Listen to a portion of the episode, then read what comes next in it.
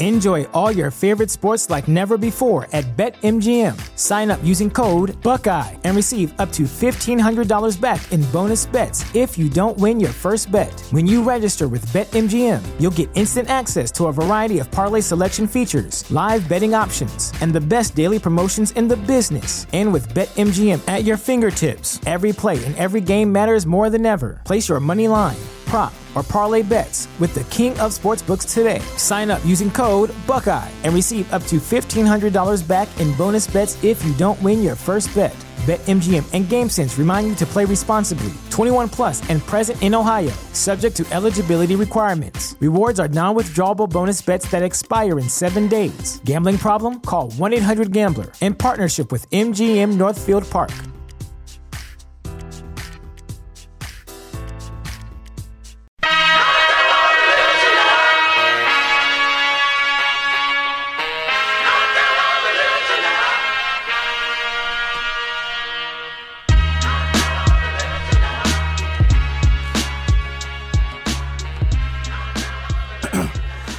Welcome to another episode of Affirmative Murder. I am Alvin Williams, joined as always by my partner in true crime, Francel Evans. What up?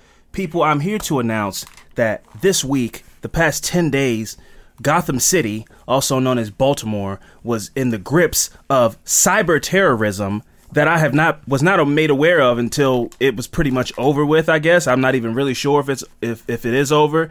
Uh, somebody, some hacker, hacked into the city and shut the whole shit down, and nobody could get anything done. I had no idea this was happening. Yes. Um, I'm a victim of that. I had a deal closing Monday. Yeah, Won't be happening. my mom was supposed to close on Friday. Yep. And then so she comes to me and she says, "Yeah, because I was supposed to like co-sign or something. I don't know." Mm-hmm. And so she goes, "Yeah, never mind. They pushed it because of the ransomware Yep. thing." And I was like, "What? Do you, what? What's that?"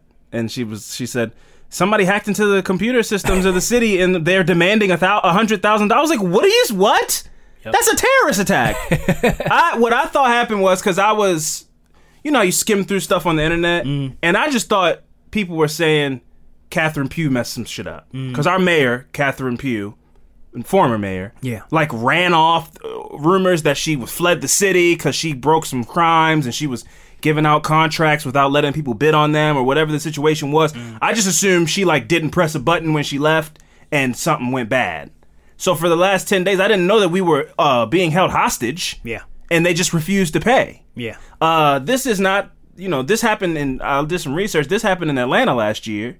And apparently this happens at hospitals all the time. Except hospitals pay. I mean, what what what happens to to technology? I mean, doesn't you work. shut the system down. People, people, people probably can't process uh, uh, health insurance Oh. or, or, or, you know, uh, pay bills and all this kind of stuff. So they lose. If you shut the if you shut the hospital system down, they lose more than hundred thousand dollars a day. So it's like whatever they're asking for, just pay them, and then they, they unlock the system or whatever. I mean, do they get arrested? Do they go after these people? No, I mean no. The, the internet's the wild wild west, man. If you know how to work a computer in 2019, you are like uh the Joker. Wow. You know, it really like legit. I mean, if you know how to pro- code and hack into backdoor systems and all this kind of, and have your IP address ping off shit, and it's in China now, it's in Jamaica, they can't find you. So he's just gonna get it. Whoever it is getting hundred thousand dollars. Well, this guy did. They didn't pay. Well, I'm talking about. Oh, the examples. hospitals. Yeah. the hospitals are probably an easy lick. I mean, they probably don't ask for 100. They might ask for like five. Send it to here in Bitcoin uh, because they ask for Bitcoin. Oh. because it's untraceable. yeah. That's why I never really got into that whole thing because best case scenario, it becomes a currency someday. But if it does become a legit currency, right now it's being used to like traffic children and shit. Like that's what Bitcoin is used for for dark for dark web shit. So it's like you know you can mine Bitcoin and make your money and flip it on all that kind of stuff. But I just didn't want to even. You know, I don't want to even get involved in that. And People were re- really high on it a couple years ago. Mm. Yeah, man, download this Litecoin. Da da da. I was like, look, man, You've been I- yeah, sure. I mean, but you would have been a millionaire if you did it like eight years ago. That's what I mean. People, people got on it late, and it was like you Yeah, it was too turned two hundred dollars into Yeah. eight hundred dollars, and that's that's cool. But like for the amount of work you got to do and looking at the, it's like You study did, it. Mm-hmm. Yeah, yeah. You should have did this ten years ago. That was when you hop on the train. Yep. But what it's used for is dark, seedy, underground internet shit. Hmm. So that's why the the guy that was holding the city ransom, like fucking the penguin, Yeah. Uh, asked for hundred thousand dollars in Bitcoin. They refused to pay. he didn't fix it, and then I guess eventually one of the IT people or something they're starting to fix it or whatever. Yeah. But apparently, when they do that, you Still can't behind. use computers. Just keep they just cut them off for like until we figure it out. Don't use a computer. Just leave them all unplugged at the office. And it's so crazy to like to think it just is there some uh mainframe. I don't know words, but like I imagine it's like a big room with a bunch of servers somewhere in the city, mm-hmm. and that just like controls so much of the city. Yeah. and that's crazy to me to think a person just like hacked the city. Yeah. and somebody did it in Atlanta a couple years ago. That's terror. That's a terrorist attack. Yeah. That's that's really scary because like a lot of the like pod like political podcasts and political shows that I watch, they are and a lot of these analysts and these military professionals, they are sure that World War III is going to be started. The next World War is going to be started with a cyber attack. So for all I know, these are just tests to see, you know, just like oh, oh I hacked Baltimore. Oh, oh, I hacked Atlanta. Oh, well, uh, let me try to hack the White House next. That might be end game, you know. So when you hear about I was just living my life day every day, and I don't live in the city, so it didn't affect me. But I was hearing things throughout the week that are, I'm starting to piece together now. Like I was at work like last week, and a guy was said, "Yeah, man, I get a city check as a city job or something like that. It didn't come. I got to go down there and raise hell now." And at first, I just was like, "Well, you know, Baltimore City is fucking slow, and you Yeah. know, who knows? Probably just lost it in the mail." But like, they maybe they couldn't process his payment, whatever they were supposed to pay him out, because the system was shut down. Mm. You know, like that. They really affected a lot of people, man. Yeah. They affected you. They affected my mom, and I didn't even know this shit was going on. Yeah, So and then when it and then when it gets and everything gets situated, now you're behind. Yeah. So it's still gonna take a month to catch so. up. It's gonna be wild. And people need people. I saw a, a news story about a people, a family who was supposed to move into their house on Yeah. Thursday, and it's just like All that we just can't close. up. can't get the paperwork, can't lock in our rates or whatever, you know. So yeah, that was that was pretty yeah, nuts. shit is real. Yeah, that that was pretty fucking crazy. Uh, that a person, you know, to think uh, 20 years ago, you know, robbing maybe 20, 20 years ago and beyond, but like robbing a bank, these kinds of things were no shit, man. You know, Robbing you say 20, you say 20 years ago, just instinctively, and then when you think about it, it's more than that. You know what I mean? I Yeah. bet I bet that happens to a lot to people older than us, where they're like. That was like 20 years ago, but 20 years ago was like 1999. So Yeah. no, it, it was like 30 years ago because people still had computers in 1999. Mm-hmm. I'm just saying, uh, it's crazy how crime has evolved. Mm. Because before it was you know have to physically go do something. Yeah. Go rob a bank, go steal something, you know, do some kind of Ocean's Eleven type of situation. Mm-hmm. Now you can just type some buttons into a thing, and you know shut something down, and then make a phone call or send an email or Yeah. whatever, and go, hey man, send me money here. Yeah. And you're like in a basement. I mean, now you gotta have wallets that have like some type of protection on it.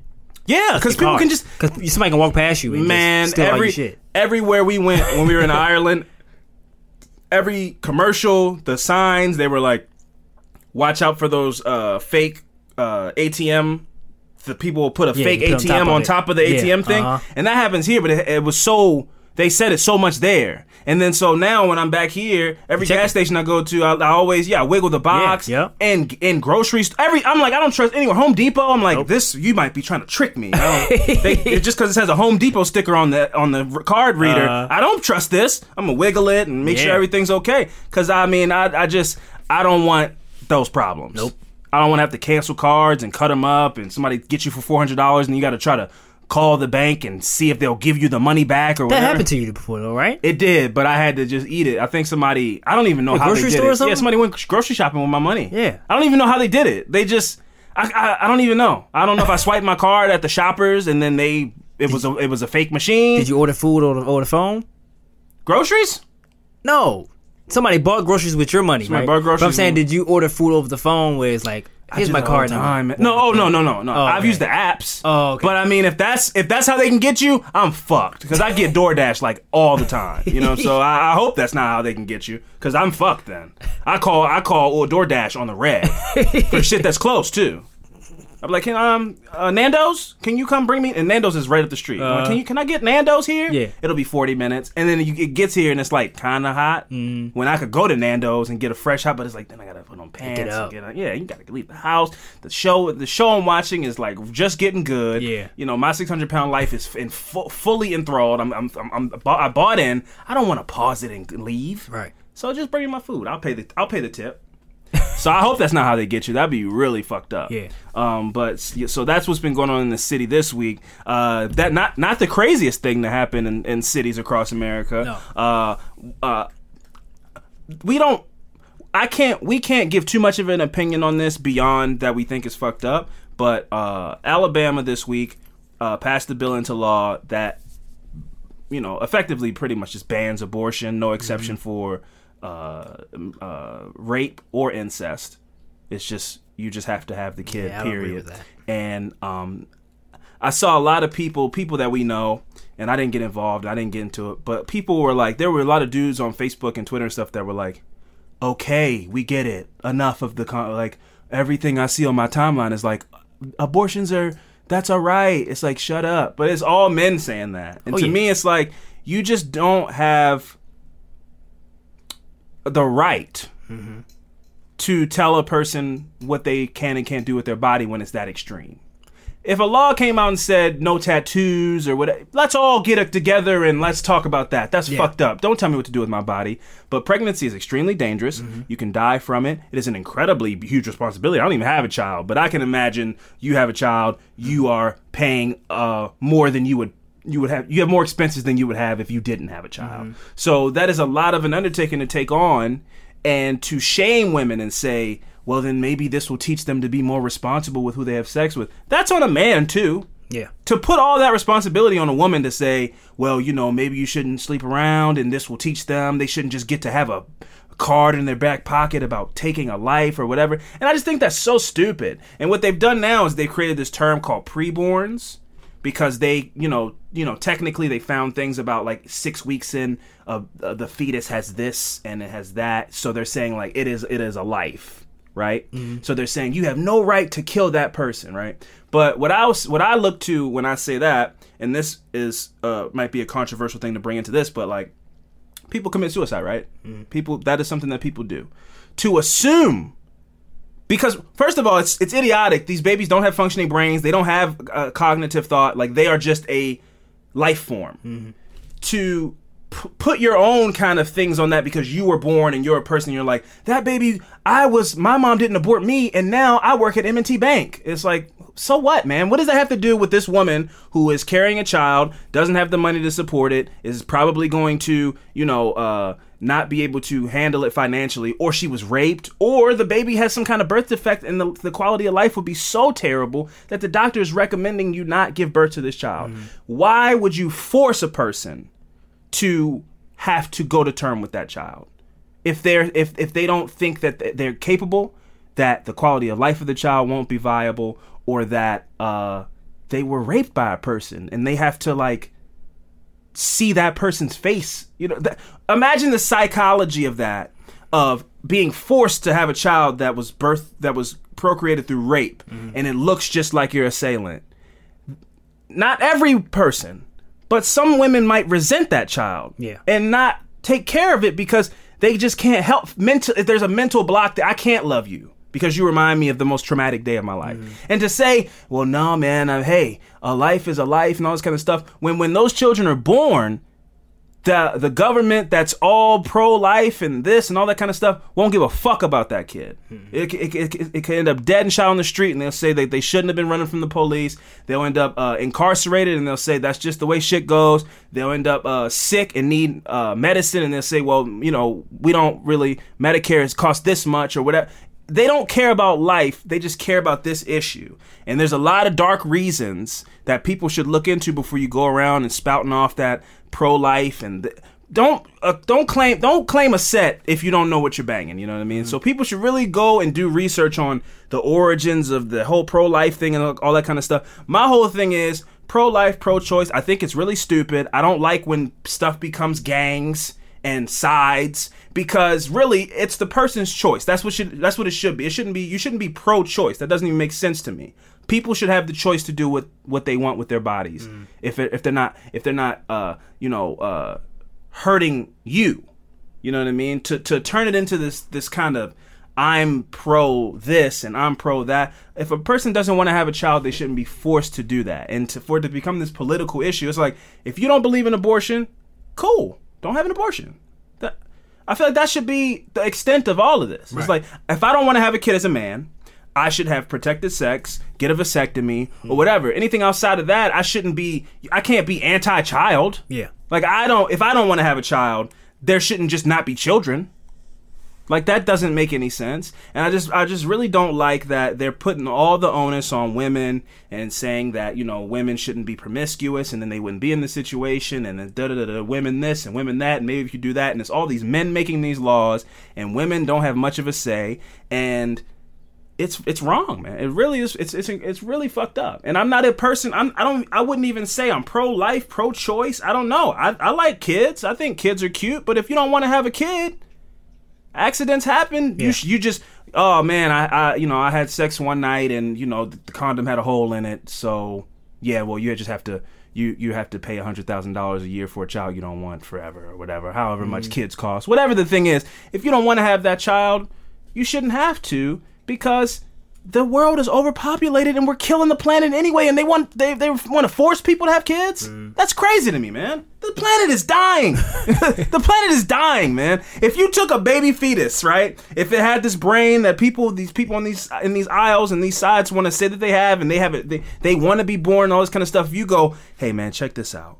Listen because of the year that you're born but in your lifetime the air quality is probably gonna be pretty shit. Uh, crops are gonna be less viable. Um, you know, also uh, people, everybody's high on drugs because the prescription industry is getting everybody hooked on uh, medical drugs, and then they become heroin addicts. And also, there's people shooting up schools. And oh yeah, in a lot of cities, if you're black and brown, the police have it out for you in a lot of instances. And you know, that's that can be another way that you can get murdered. If you told them all, listed all those things to that kid, they they might go. I'm gonna stay in here, man. It's pretty cool, you know. I, you know, we're, I'm, I'm swimming with my fam. I got my squad with me. We're just floating around, you know. Uh, I, I think that they might not be so uh, amped to jump in that line to be born into this world that's going downhill. Right. You know, if we really want to have be candid about the world, especially the United States, this shit is turning crazy, man. And in Texas, I don't know if you re- did this research. They were arguing this week in like Texas Senate or Texas Congress, however that whatever the local government of Texas about giving women the death penalty For what? for getting an abortion.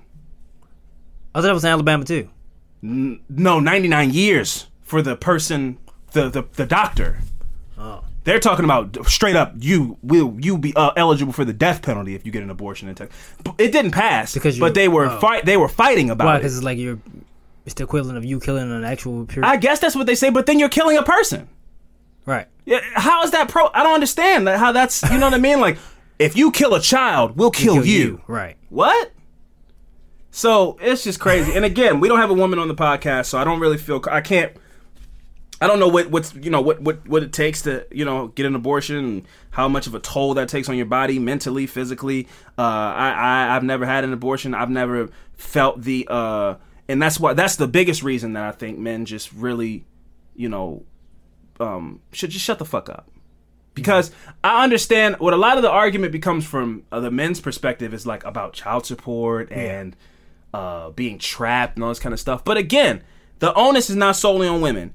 You choose who you want to stick your penis in, and if you choose to have sex with a woman that you have not unprotected, if you choose to have unprotected sex with a woman that you have not vetted and feel comfortable that if something goes wrong, for lack of a better term, I'm not saying children are wrong, but if something goes sideways and this person becomes pregnant, I'm confident that I can work with this person in a partnership. We can raise a child together, and even if we aren't together, we can work together as partners. If you're not confident in any of that stuff, and you're just like, yo, but the ass is fat, uh, then that's on you that's you're yeah you had you had sex with a shady person or whatever or they you didn't know they were shady and now they're coming after you for child support.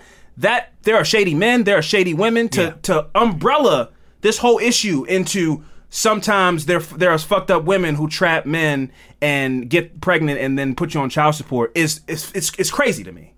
I look at it as when I see it on Facebook, I look at it as the the males going, you know, I was talking to this chick, Uh-huh. you know, we had sex, right but the female was feeling him more than he was feeling her. Sure. And something happens, as and I mean, she gets pregnant. It's like the guy goes, I don't want that. you know. right And she's like, Well, I thought we had some. You know what I'm saying? Sure. I thought we had some, but he's like, I don't want to. No, I don't think we should sure have this baby. sure And I feel like that's where the argument for me comes in when when you see dudes go off on Facebook about Sure. You know they should have a choice also. But they also had unprotected sex with a woman. That's what I that's, You know, that- right. yeah. That's what I mean. For sure. Your choice that was your choice. You know what I mean? Like you chose to uh listen, I you know, I, we have a we have a lot of female listeners, Mm-hmm. probably predominantly. As two men sitting here, we can be candid and say sometimes, you know, we are both, you know, happily in relationships, engaged, all that Mm-hmm. kids and all that kind of stuff. There have been instances in both of our lives where we recognized that a woman was feeling us a little more than we were feeling them, Mm-hmm. and we still went ahead and had sex with them anyway. Mm. You know, it- it's not like that was some kind of secret. Like, oh, I didn't know she was like super. But that's me. when but that, that's when you're supposed to make the choice of you not you supposed not supposed to have unprotected sex. Absolutely, that's my point. So to say, man, I wasn't even into her like Right. that. Da da da da. Now I gotta have a kid because she says she wants to have a kid. Your choice. Just like you're saying that women should be less promiscuous and all this kind of, mm-hmm. it's on a man too. Yeah. To say, I, you know, I want to have sex, but I don't want to have a child. Mm-hmm. So let me wrap it up. Right. And I'm not, you know, there's uh, we know dudes that man, it's just uh, it's better, whatever. The, it doesn't matter. You chose to do that, and there's consequences. Just like they're saying Yeah. to women, there's consequences, man. And if you have a, a child, if you impregnate a woman, that's her choice to do with what she wants to do with that bo- with that with that child. And as far as I know, I'm not 100 percent positive, but I think it's within every person's right to terminate the rights of their child. I, I if I'm not mistaken, you can terminate your right. If I'm wrong, please. I, I don't. I, I don't like to speak falsely. So if anybody has the facts on this, please let me know. If you want to terminate the rights to your child, I think that you absolutely can do that. And then I don't think that you can be hit up for child support. If I'm not mistaken, I could be wrong. Because child support, if I'm not mistaken, comes with. I also need to see my child.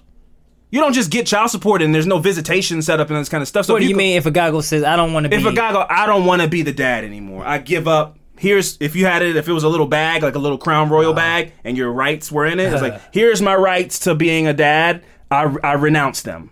that can't be true. I think that you can do that. No, You can terminate your your rights as a parent can be terminated. That's fucked up. Yeah, I get that, but I don't get you being like, "Mm, nah, I'm cleaning my hands of this. I'm, don't I, think you can terminate your rights. Now I think that's when child support comes like, nah, nah, nigga. no, you don't. no, that ain't gonna happen. My, whole, my but my, my but my point is, men.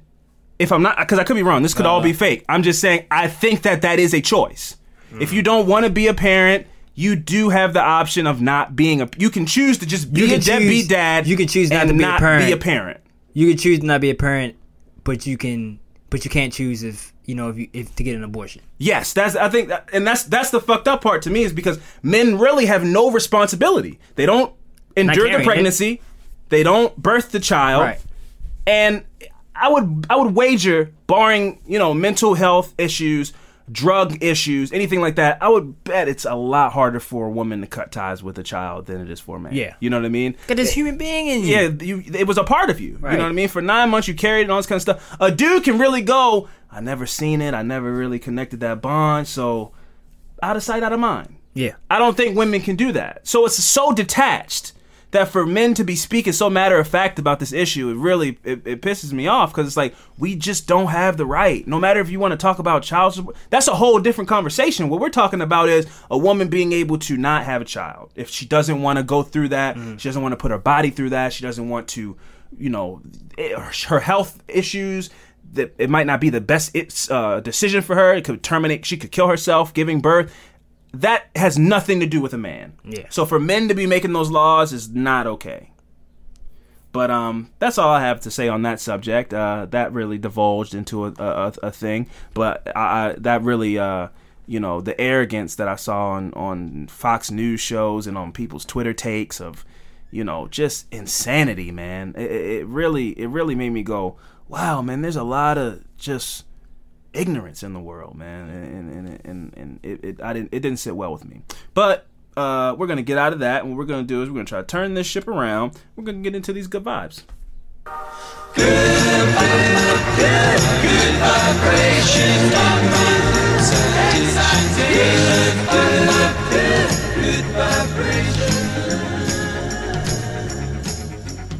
Yes, that's right. Welcome to another Good Vibe segment, the sunshine before the rain that is the fucked up shit of affirmative murder. Fran, would you like to tell your your uh, Good Vibe story first, or would you like me to go? Oh, you can go first. Okay, cool. My Good Vibe story this week, um, I'm going to try to speak as politically correct as I can. But there are some stuff there's some stuff in this story where I go, well then, you know, sometimes, you know, a little bit of motivation from people being mean to you can be a good thing sometimes.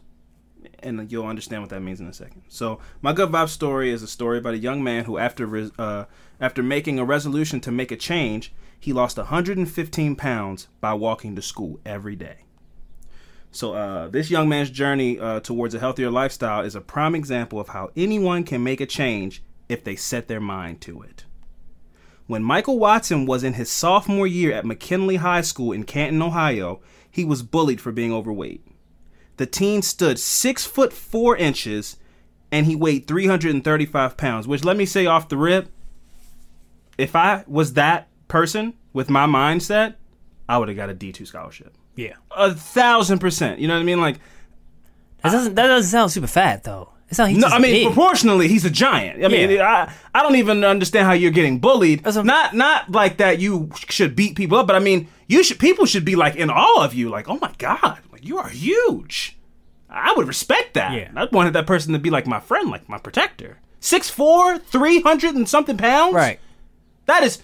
I mean, there are people making millions of dollars for being that size. Yeah. In the NFL, but you know he was getting bullied and it's it's all about how you direct that energy, you know. Because if a if a if a coach at that school would have you know stepped to him the right way and been like, "Look, man, you know, you could become very wealthy because of the talents that God blessed you with. We just need to direct that energy. Keep eating all the stuff you're eating. Stay the same. Look at Vince Wilfork. Mm-hmm. Vince Wilfork is a machine. Yeah. He also weighs like 420 pounds. He also super strong. He's all and fast. So it's you can be big and quote unquote fat and be a machine. It- yeah, but not if it's like off flubbery. No, well, yeah, well, he's like built like a refrigerator. Yeah, it, it looks big, but it's it's it's all muscle. Yeah. he's like an ox. And it's and it's and it's compact too. It's like he's Yeah. all in you know, he's just big and it's Yeah. just fat overlaid over top of that for muscle. sure, but I, I just mean that the quote unquote ideal beach body is like a lie. Oh, you can yeah. you can you can be a thick person and be super healthy. yeah. I don't think that was the case with Michael. I think he was like just an overweight big guy. Mm-hmm. But it can be turned in. You, you don't have to like. He lost 115 pounds, and that's great. But I'm just mean you could you could drop 30 pounds and be a hu and be like a, a machine still. Yeah. 115 pounds is drastic. That means he wanted to be skinny. Yeah. I mean, he, didn't wanna be, a six four. yeah, for sure. Yeah, I mean, but that's what I mean. If I'm 6'4", I'm not losing 115 pounds. I'm losing 35 pounds and just cutting and getting strong as hell. gym, and yeah. I'm getting on a team to do something. I'm gonna play basketball. I'm gonna pl- I'm gonna play something.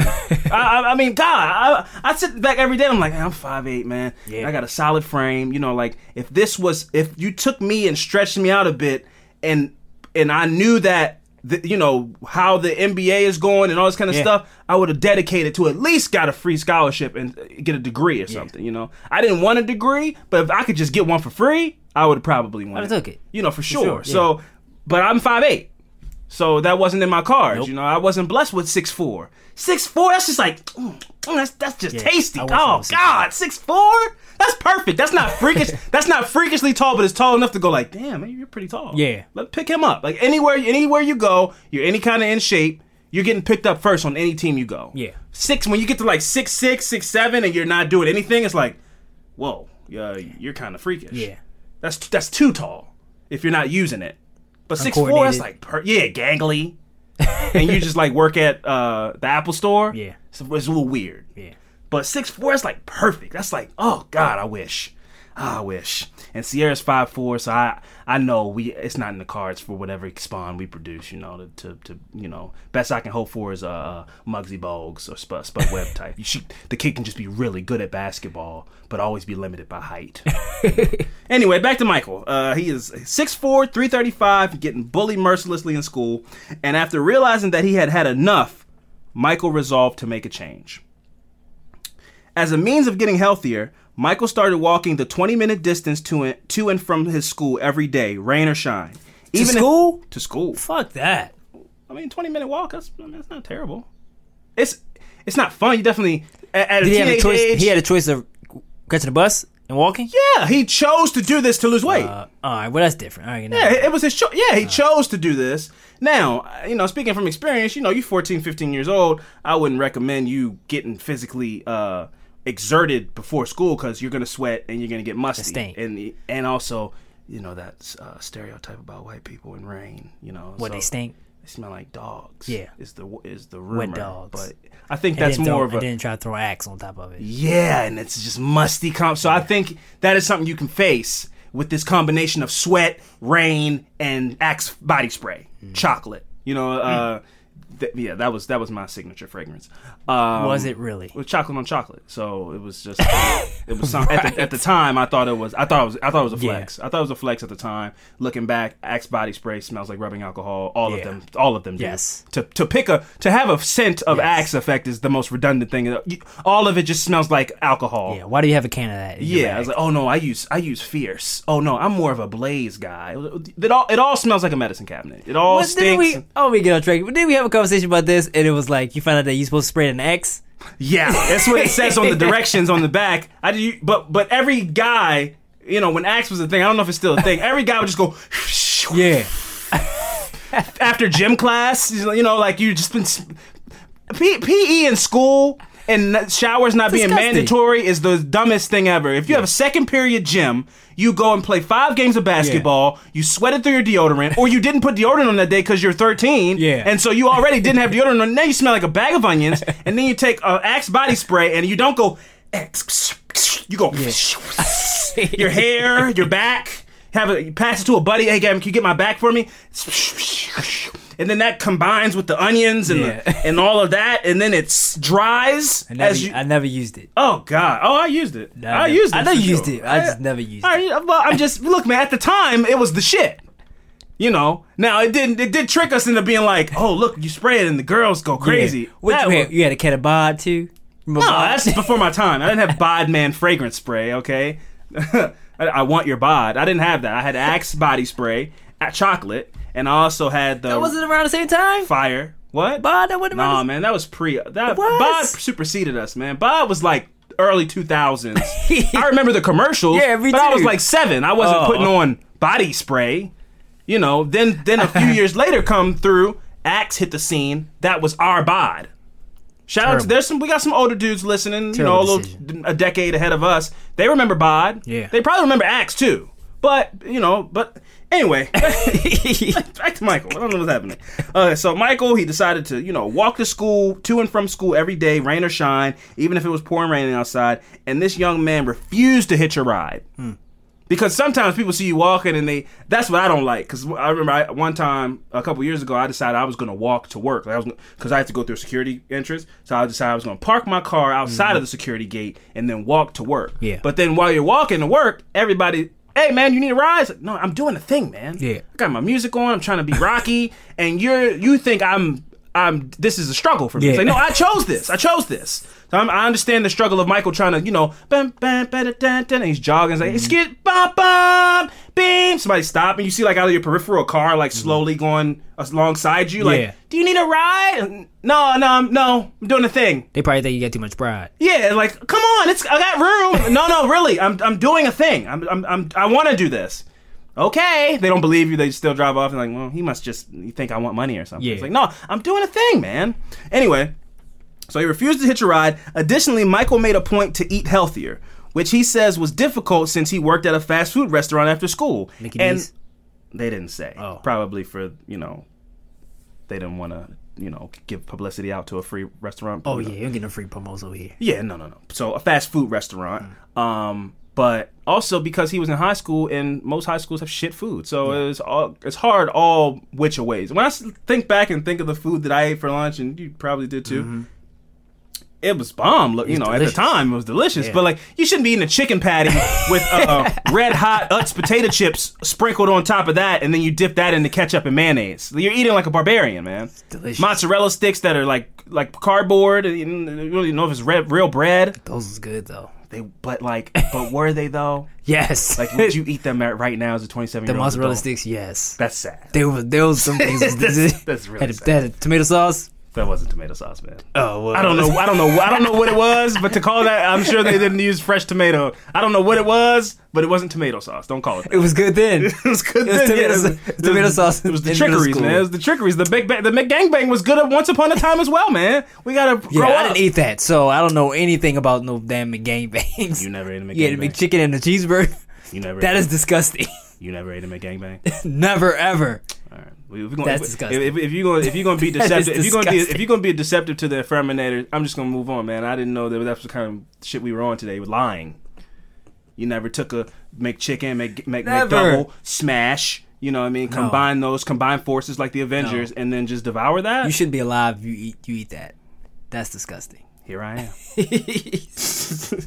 uh, so it's been a little over two years since Michael started walking to school and eating healthy, and he is almost totally unrecognizable.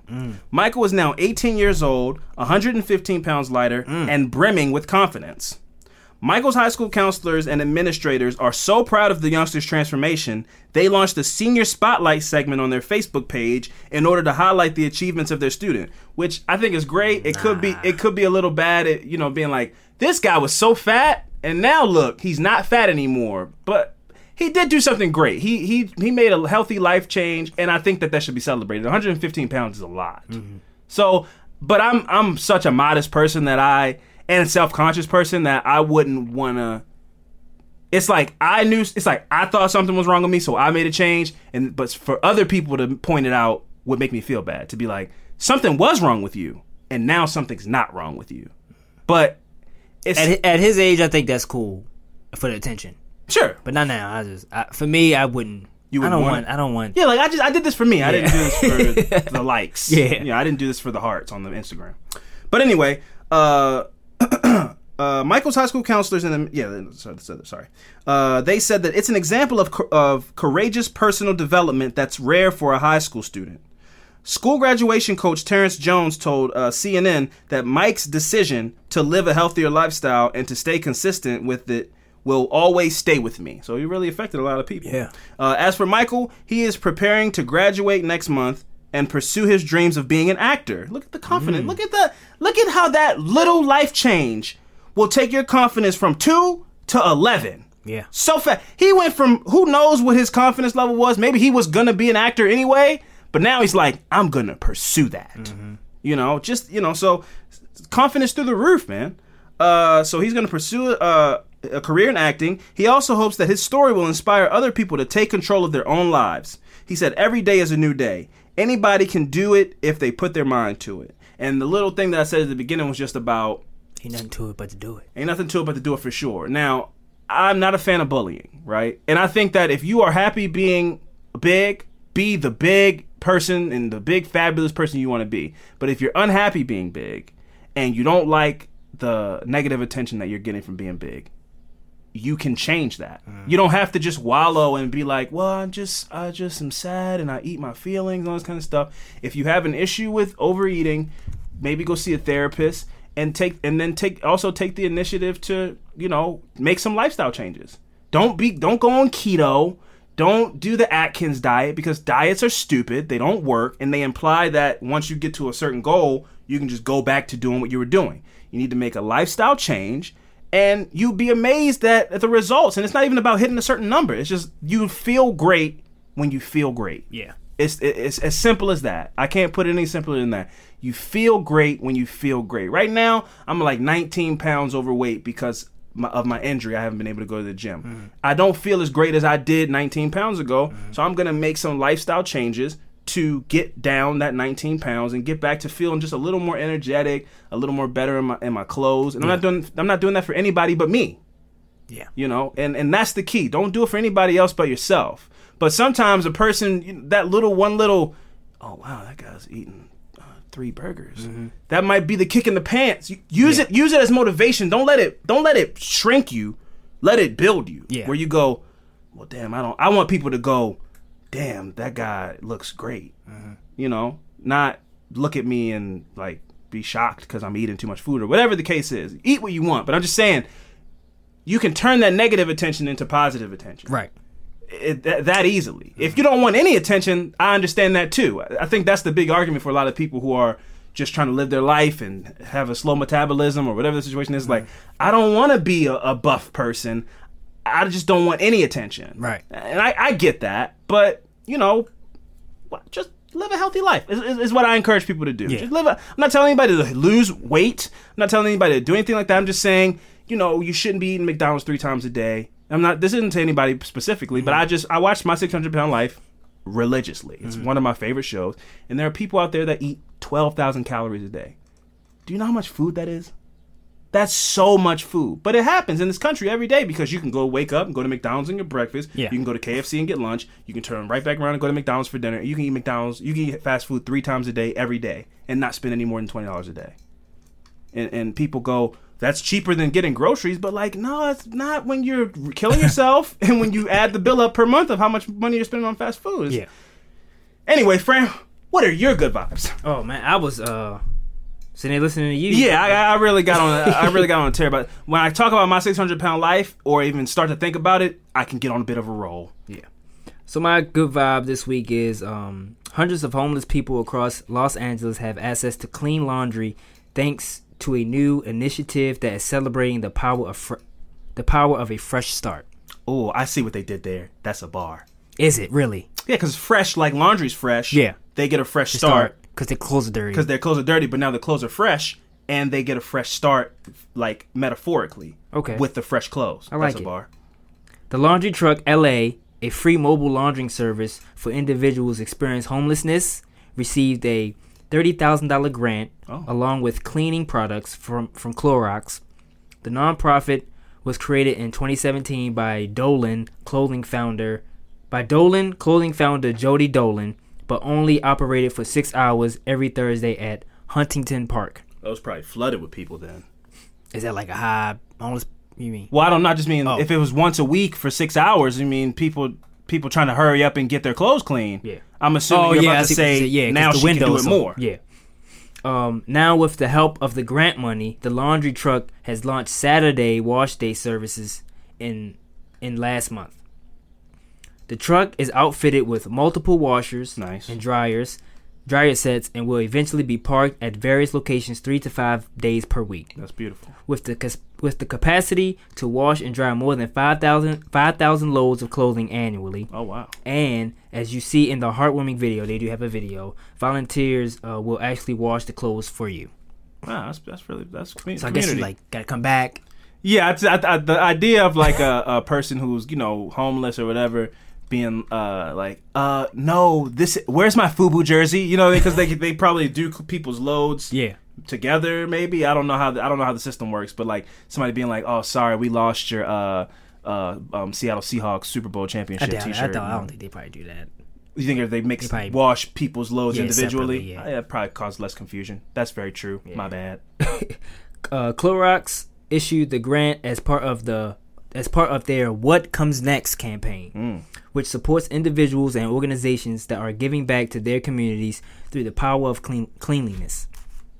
The company has provided a combination of grant funding, product donations, and volunteers for ten grassroots for ten grassroots organizations, including two run by teenagers. Oh wow. So a high school freshman from Florida started the laundry pro- project um, to bring well-being and self-esteem to low-income folks in Charlottesville, Virginia. Oh okay. Cutter Hudson was Cutter Hudson has washed three thousand dollars worth of laundry to date, and with a fifteen thousand dollar grant, will be blessing even more people. Seventeen thousand dollars went to an eighth grade Jara, Jara Griffin, who launched community laundry days after seeing her classmates come to school in dirty clothes in Riverdale, Illinois. Also, shout out to Pr- Principal Akbar Cook, who uh, uh, was pioneering these kind of talks. From you know, from what I you know, it's like you you know people don't kids might not go to school because they don't want to get picked on because their clothes are dirty. But he was the first person I heard you know speak about that on a national platform and do something about it. And I I love to see that kind of uh, snowball effect and then Yeah. roll into people saying. Yeah, man. Well, not just kids, adults. I mean, if people have clean clothes, they might feel more confident going out to get a job. They don't have to feel like they're not a part of society. Because a lot of times, people, I, we've discussed this before. Like uh, the time I gave a dude, a homeless dude, a dollar, or it was like five dollars. Not to brag, humble brag. It was like five dollars, and he just put his hand out and I, uh, shook it, and he was so appreciative that I would touch him. Mm-hmm. You know, and that's like he's a person. You know, these these people are humans as well, and like they might because of their outward appearance, they might feel like people are trying to outcast them mm. because they're like quote unquote dirty or whatever. This is an opportunity to give instill these people confidence and could really make a difference in their life. So I think that's really beautiful. There's those it's those little things you don't know that could really change a whole person a person's whole perspective, man. Yeah. That's that's beautiful. I think that's dope as hell. Was that is there anything else? Or? No, that was it. That's a beautiful story, man. Shout out to uh Dolan, Dolan, the Dolan clothing, and the lady who did yeah. that, and mm-hmm. I think that's clothes trucks. I hope I hope hope to see something like that here. Um, there's a lot of fish to fry here in Baltimore, but um, I I welcome anything that will you know better society. I would love to be a part of something like that, but it's a lot of shit to deal with here, you know, yeah. besides trucks that clean clothes. Um, anyways, uh, what I want to do is, um, what I'm gonna, I'm gonna, we're gonna take a quick break, and what I'm gonna leave everybody with is this week DJ Khaled's new album came out. You know, people don't know who DJ Khaled is. He is, he's the best. Uh, he is self-proclaimed. He's the best.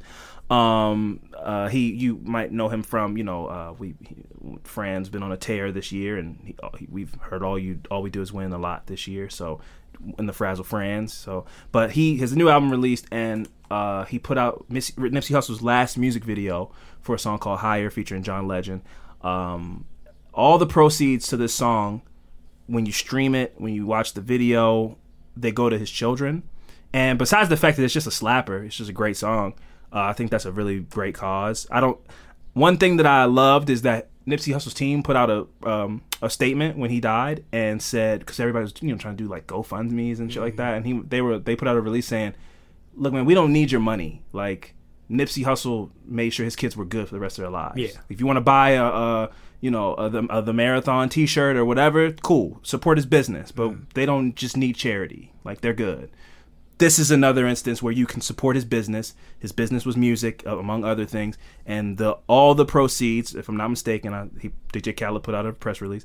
100% of the proceeds from this song specifically, higher the music video streams, the the iTunes streams, whatever, mm-hmm. they all they go to his family. So I recommend anybody. I'm gonna play it right now, but I recommend anybody that if you like the song, if you don't like the song, you know, mute your phone and just play it. Just just you know, just play it. You know, consider it. You know.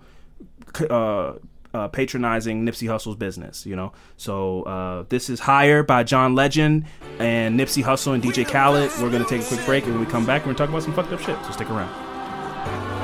Yeah. Oh. DJ Khaled.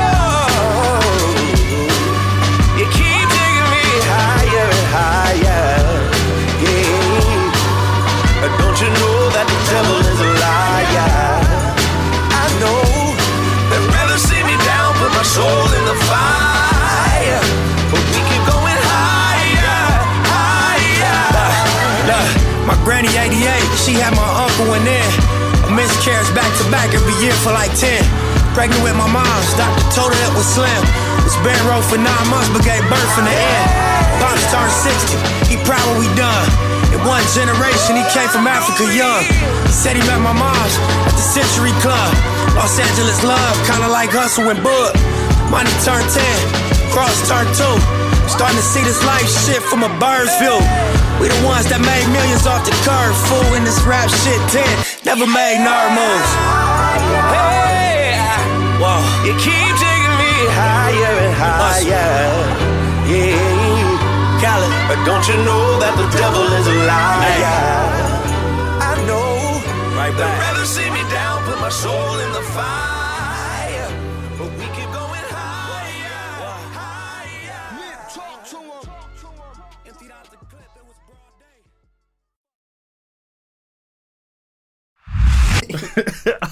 All right, and we are back. Fran, if you wouldn't mind, please, the floor is yours. take two. Yeah, take. It. All right, my for the murder this week is James Dale Ritchie Um, so we will be taking a trip to Alaska Oh, this week. Sorry, excuse me.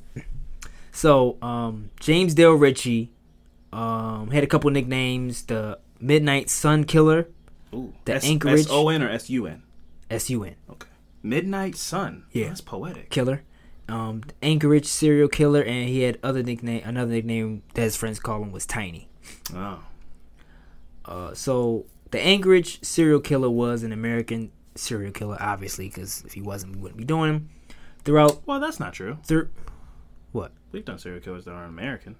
You meant the serial killer part? serial killer part? Oh, okay, okay. yeah. cool. Um, throughout 2016, um, Ritchie murdered upwards of five individuals in and around Anchorage, Alaska, most of whom were in parks or along along bike paths. Um, he always committed his murders at night, often around midnight or a short time after that. Midnight Sun. Oh. So James Dale Ritchie was born November 4th, 1976. He grew up in Anchorage Wonder Park neighborhood and attended East Anchorage High School, where he was standing six foot three. I don't know why they call him tiny. It's ironic. Yeah. Yeah, you know. Ah, yeah, but It's like Biggie Smalls. He was big, but he was also he was he he was Biggie. That's a bad example. yeah, Uh, terrible ahead. example. Yeah, I'm sorry. I was waiting for he- you to- He was big, but he was down. he was big, but he was small. He he was big, but his head was small. So that's why they call him Biggie Smalls. Really, Yeah, man, it's facts. Right, if you say so. Uh, so he was noted as being a standout athlete and having played on the 1994 state championship football and basketball team. Again, man, that's six alongside um, future future professional athletes Trajan Langdon and Mao Tosi. I don't know who those You players lost are. me. You lost me. Um, so Ritchie was a close friend of Quincy and Bobby Thompson, whose family hosted him throughout often throughout his teenage years. So Ritchie scored a 1200 on his on his SAT and was recruited to uh, West Virginia University. yeah, rage. Um, yeah, so he was recruited by West Virginia University's football team. You know, which I don't know, but back in that time, was it a uh, you know a popular For for football, they uh, because they are now. I know they are kind of popular. they probably now. always been in the mix. Yeah, okay. You know, they probably right. they probably always been in the mix Okay. a little bit. Yeah, so he was recruited by their football team in 1994. One day following the death of Quincy, um, he subsequently fell out of contact with the Thompson family. So I'm guessing those two were his close friends. Yeah, you said it was Quincy and Bobby. Quincy and Bobby, yeah. So after a semester at WVU, Ritchie dropped out and returned to Alaska. wow, So I would assume that you know the really death of his gave the friend- dream. Yeah, yeah, yeah. just- wow, crushed him. yeah, really. And um, so he returned to Alaska and became involved in drug dealing and dogfighting in 1995. Jeez. Yep. Drastic change. Yep. By 1998, Ritchie had adopted the street name Tiny, so that was his street name. Mm, and it's a it's ironic because he's so big. He's so big, yeah. yeah. So like over- almost like how uh, uh, Big Sean. Mm-hmm. He is not big, Right. but they call him Big Sean. Mm-hmm. So it's ironic. Okay. Better example than the Yeah. Biggie Smalls one. Like Big Show, cause he no he is big. no, that's a bad. That's Yeah. that's that's bad. example. So over that's the just pretty literal. He's literally yeah, he's shit. he is big. uh, over the following seven years, Ritchie was arrested a number of times, predominantly for drug-related offenses. He was arrested for the last time in Alaska in 2005 when he was apprehended while committing a home invasion with plastic handcuffs and two handguns in his possession. Oh wow. Plastic handcuffs. I don't think I've ever seen plastic handcuffs. I mean, I did when I was six. Really? They, You they play were cops and plastic? robbers. Got a little shoot dart, shoot a little shoot dart pistol, and some plastic Oh, okay, the handcuffs. little orange ones. I, I Yeah, think- you know, okay, yeah. just little I'm thinking of the metal ones. They're the ones that had the key. Now, plastic ones that are legit, I've never seen those. I've seen zip ties. Yeah, but I yeah, mean, that's what I think he- of too. Yeah, plastic handcuffs. Those must be the cheap ones. Yeah. But he did have two handguns.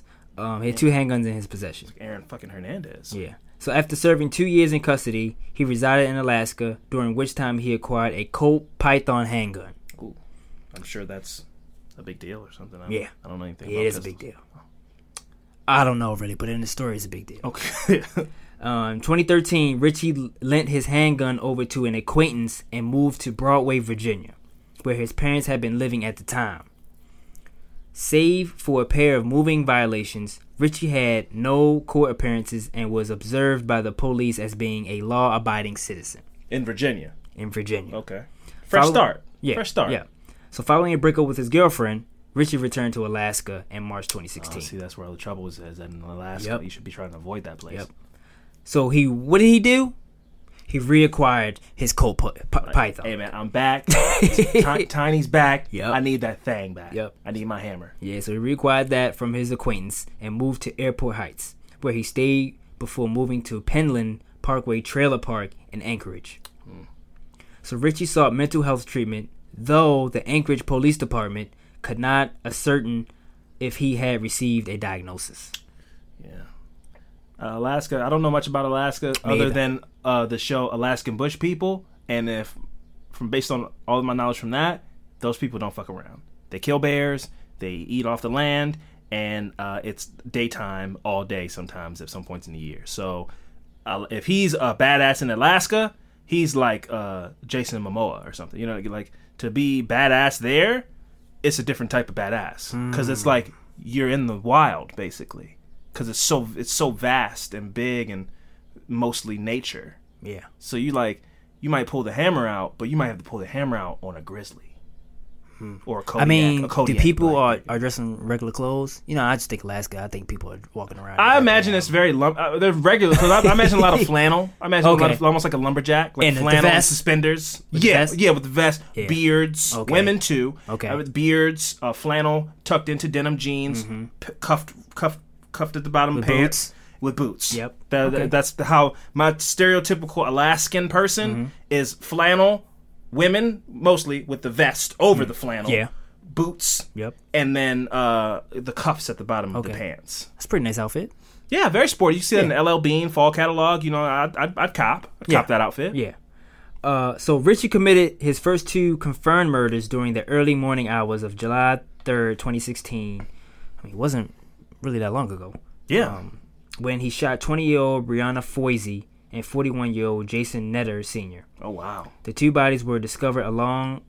I'm sorry. The two bodies were discovered together along um, a bike path near Ship Creek by a bicyclist um, at 7:45 a.m. Just shot some people minding Super their early. Yeah. Morning workout. Yeah. You're not expecting Tiny to come out of the woods. Yeah. So Netter was noted for having extensive run-ins with the law, often regarding his drug-related activity, as well as child support issues. He had it all. Mm. This dude had it all. Um, with his What do two, you mean? I mean, he got all these goddamn problems. oh, he had all like the bad stuff. all the bad stuff. But here he had it all. It was like, like his life's great. No, no, no, no, no, no. This dude had it all. No, I was like, mean, what like, do you he mean? was going through all kinds of shit. He had, You know, child Burglary, support, uh, guns. This dude's life is awesome. he got friends that hold him down while he's gone. That's great, man. You let somebody hold your blicky, you come back, they give it back to you. Man, this guy's life is goals.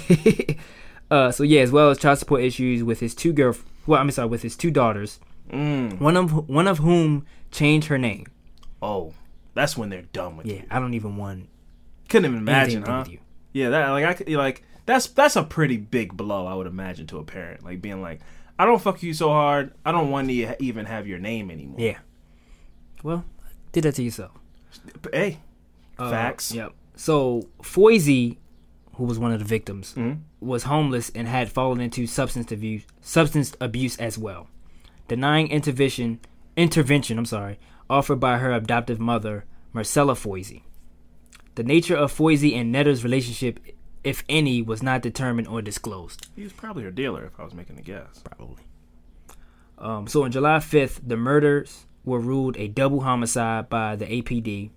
After reviewing hours of surveillance footage, the APD released images of two identified, two unidentified men who were persons of interest for the investigation. They got uh, a sketch of this um, of this dude, and he has like long hairs, all like long. You Yeah. know, the sketch Oh. is just black and white, but Yeah. it's just like long, He like like Thor or some shit. Yeah, Alaskan. Yeah. uh, so it, the third recorded murder committed by Ritchie took place 20, 26 days later on July 29th, shortly after 3 a.m. I mean, this dude is up early. Yeah, man. But the thing is, sometimes it's 3 a.m. in Alaska. Don't quote me on this. It's a fact free zone. Sometimes it's 3 a.m. in Alaska and it's broad daylight outside. Really? Yeah, because I mean, listen, I'm going to get scientifical, but not scientifical because I don't know what the fuck I'm talking about. but based on where they are Okay. geographically, right? Okay, geographically, right? The way that the sun spins on its axis, Mm-hmm. when it hits Alaska, it'll just stay right there and it won't spin anymore on its axis geographically. So geographically, they will experience 24 hour sunlight for an uh, insurmounting amount of time. 24 hours. 24 hours. So I mean, do they have like black curtains on their windows? yeah, exactly, for Oh, sure. No, okay. no doubt. They got you know because sometimes they got to get to sleep and it's eight at night. 'Cause geographically it's- because geographically the sun is just the sun is is, is immobilized Right. by the gravitational pull of Alaska's Okay. uh, uh, uh, genomes. Okay, word. So so so so when it's in its axis of Alaska, Mm-hmm. the sun just won't move. It Mm. just don't go like that sometimes. But they have like uh, the dark curtains and all that kind of stuff because Mm-hmm. sometimes it's eight at night, but it's not night. You feel me? Like Mm. Yeah. the points. So means ahead, they got to sleep points, with points sleep masks on. Yeah, sleep sleep sun. mask, all kind of. They got all kind of situations like that to to to circumvent that the, the there's no nighttime. Hmm. You know, that's just a lot. So sometimes it's, it says 3 a.m. on there, but it could be looking like you know 3 p.m. So they paint the ceilings black and put white dots as stars. Yeah, to trick the brain. Yeah. that's also scientific. That's facts. Mm. Ask any Alaskan person, they got a a, a a a space ceiling to make it look like it's nighttime. Yeah. So that's just facts. Yeah. Yeah, no, that's for sure. We just schooled everybody. I mean, look, man, get your pen and pad. When you come here, you get you get nothing but the pure Yep. knowledge. Yeah. So, um, so his third recorded murder committed by Ritchie took place 20, 26 days later on July 29th, shortly after 3 a.m. Ritchie shot 20, 21 year old. Now, when I was reading this, they messed up this guy's name. It They messed up his name. 21 year old Tra- Travion Kendall. They had it as one Did they name. mess it up? They had it as one name. And I was like, I was like, Oh, what? with no space? No, I Tra- was like- Travion Kendall. yeah. I was like, Nah. that ain't right. So I googled it and it, it popped up. I was Oh, like, okay, There's yeah. no way. That's I mean, that's not like the craziest name I've ever heard. No, that is the craziest name I've ever heard. if his name was Travion Kendall, That's how I read it too. Travion Kendall. Yeah, I, that, I was like, that- I mean, that, no way. I mean, that's up there, but Sharkeisha's up there as well. Yeah. you know what I mean. Travion, So, you just you just got to put two names together. We, we got to make this work. Travion Kendall. Travion Kendall. So it, it came up as 21 year old Travion Kendall Thompson. Are we sure his name is not Travion Kendall? No, it's not. His It's name. not Travion Kendall Thompson. No, it's Travion Kendall hyphen Thompson? Yes. Okay. Okay. Yes. Okay. So he was the son. Now. Um. So he was the son of childhood friend Bobby Thompson. Oh. Okay. So Oh, Thompson though. Yeah, Are they so- cousins? That's his son, Bobby Thompson. Trevion Kendall's son, dad is Bobby Thompson. But I got another article I want to get to, right? I'm sure you just want to read real quick. Okay. So, um, Trevion Kendall, um, Was murdered. Bobby Dwayne Thompson Okay. was shot and killed on July 29th on the edge of Muldoon neighborhood. He was one of five people, um, who police released that was gunned down by the same Colt Python revolver, right? Oh. So this Bobby Bobby Thompson is Quincy's brother, Yeah. who was killed previously in the story. Yep. And Bobby Thompson is an inmate. He was in jail when he found out that his son was killed.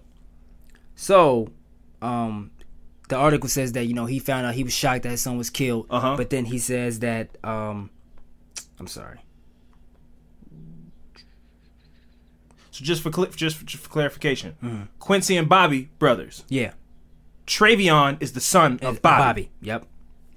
Yep. and Travion was killed. Yes, Travion was killed. Okay. So six weeks after Trey was killed, police released a sketch of the person of interest in the case, but provided few details about the man's involvement and didn't look anyone and didn't look like anyone the Thompson family had knew. Mm. Right. So he said that this is quote from Bobby Thompson when he was in prison. Right. He said we was watching the news at ten o'clock, um, and the news came on. Bobby said I was I was seeing the picture and I did a buckle. He said 'Cause I did a buckle and I was like, what the. F-? That's what he said in the quote. 'Cause Because knew. he was he knew exactly who that person. He didn't know at first, Right. but you know you your son being killed and you watching the news constantly because you want to you know know more details. Right. And for that image to come up if you know this person and was, was super close to this person, Right. like I can't even imagine how that would feel. Yeah. Yeah. So um, but like yeah, like I said, that I just wouldn't imagine if this to my son being killed or Yeah. my child being killed and then I know the person that that killed the person. For sure. So- Especially if it's a bit of a like a reveal, like it's confusion and mystery, and Yeah. for a couple days, and then it's like th- an update, and it's like this is the person they believe did it, and then you know that, yeah, that's that's pretty nuts. Right. Um. So he was saying that uh, for weeks and whenever that you know um, Ritchie wanted to come over, you know we were close. You know Yeah. he was like part of his family, and then he was like my mom. He said that that's that was yeah that was my mom's son. She loved she loved Ritchie. Wow. So I mean, and this and and dude Ritchie is a white guy, and this and Bobby is a black guy. Right, right. So, but for him to go through that, and then it's like be the ones closest to you. that's great. I just that's that's and insane then, to me, and, man. then and then go kiss your mama on, on the cheek at your funeral. that's that's insane. To me. Heartless. Yeah, so Ritchie was shot. Yeah, so Ritchie is. I mean, mm, I'm sorry. Tre- Trevion Kendall Thompson was the son of childhood friend Bobby Thompson. Right. Multiple times while he was riding his bicycle home from work between Dublin Avenue and Bowling Street in East Anchorage, three girls who spotted Ritchie lingering in the woods near Bowling Street through their window just just prior heard the gunshot and witnessed him grabbing Thompson's bicycle. Oh. He killed him over his bike? I don't know if he killed him over his bike, but, But he took his bike not- He took his bike. Oh, Jesus Christ. So Ritchie rode the bicycle away from the scene. And this is a grown ass giant man. grown ass man. He's six three. Wow. That's that's that's real. You kill uh, somebody and take their bike, their bicycle, That's super subtle too to see a giant on a bike after you riding it all wrong because he Yeah. probably ain't rode a bike in years. And also probably because I would imagine is Travion. uh, He's somebody's son. I would imagine he's maybe like seventeen or something. I don't know. Am I wrong? but he was twenty one. Even still, Yeah. He's probably smaller than. He's probably not six. He's not six three. It's not a bike for a six three. You don't just a six three person can't just get on a bike. You need like a special bike. That's you can't just get on any bike. Right. So his knees were probably like banging the handlebars as he rode the bike. Yeah. You know, He don't care. Dude's fucking nuts. nice, crazy, he's crazy. Uh, so yeah, Ritchie rode the bicycle away from the scene and brought it to his home, where it was spotted but not identified as being involved in a crime by witnesses. Probably left it outside. Why would you just leave, take the bike to your home and then leave it there? Like people don't know what people's bikes look like in a small town of in Alaska. Yeah.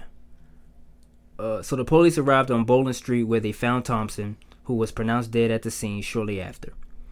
Under Sergeant Slowmeyer Markowitz's direction, witnesses were interviewed and enough testimonials were given that the composite sketch of the, the suspect, who would later be positively identified as Ritchie, was created. Mm. Shortly after Thompson's murder, the Alaskan State the Alaska State Crime Lab confirmed that the same murder same murder weapon responsible for Foisy and Netter's Netter's murder were also responsible for Thompson's murder. Excuse me. So this dude, he was using the same gun, which is the Colt Python revolver.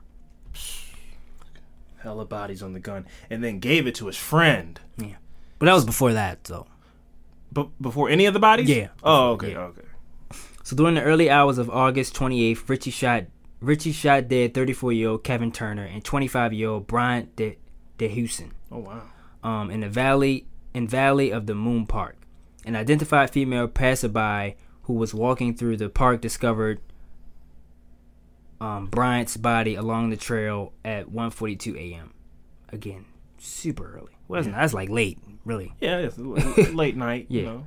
So shortly after arriving, police discovered Turner's bullet bullet rattle bullet riddled body under the pavilion in the park. Hmm. Turner, suffering from schizophrenia and bipolar disorder, was homeless at the time, and he had not fared well at assisted living facilities re- recently. I mean, why do we need to know that? Oh, yeah, you ain't got to shit on the guy. I mean, like, jeez. this guy's life sucked. He died, but also his life was kind of shitty while he was alive. All right, man. You know.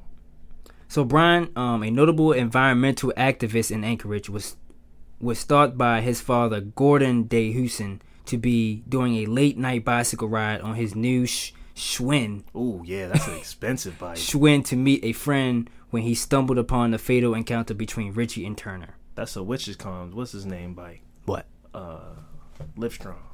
Really? That's the kind of bike he rode. What's his name? Uh, Arm- Armstrong? Lance Armstrong? Yeah, mhm. Yeah, he wrote a Schwinn. They can be like three bands. Damn. Yeah.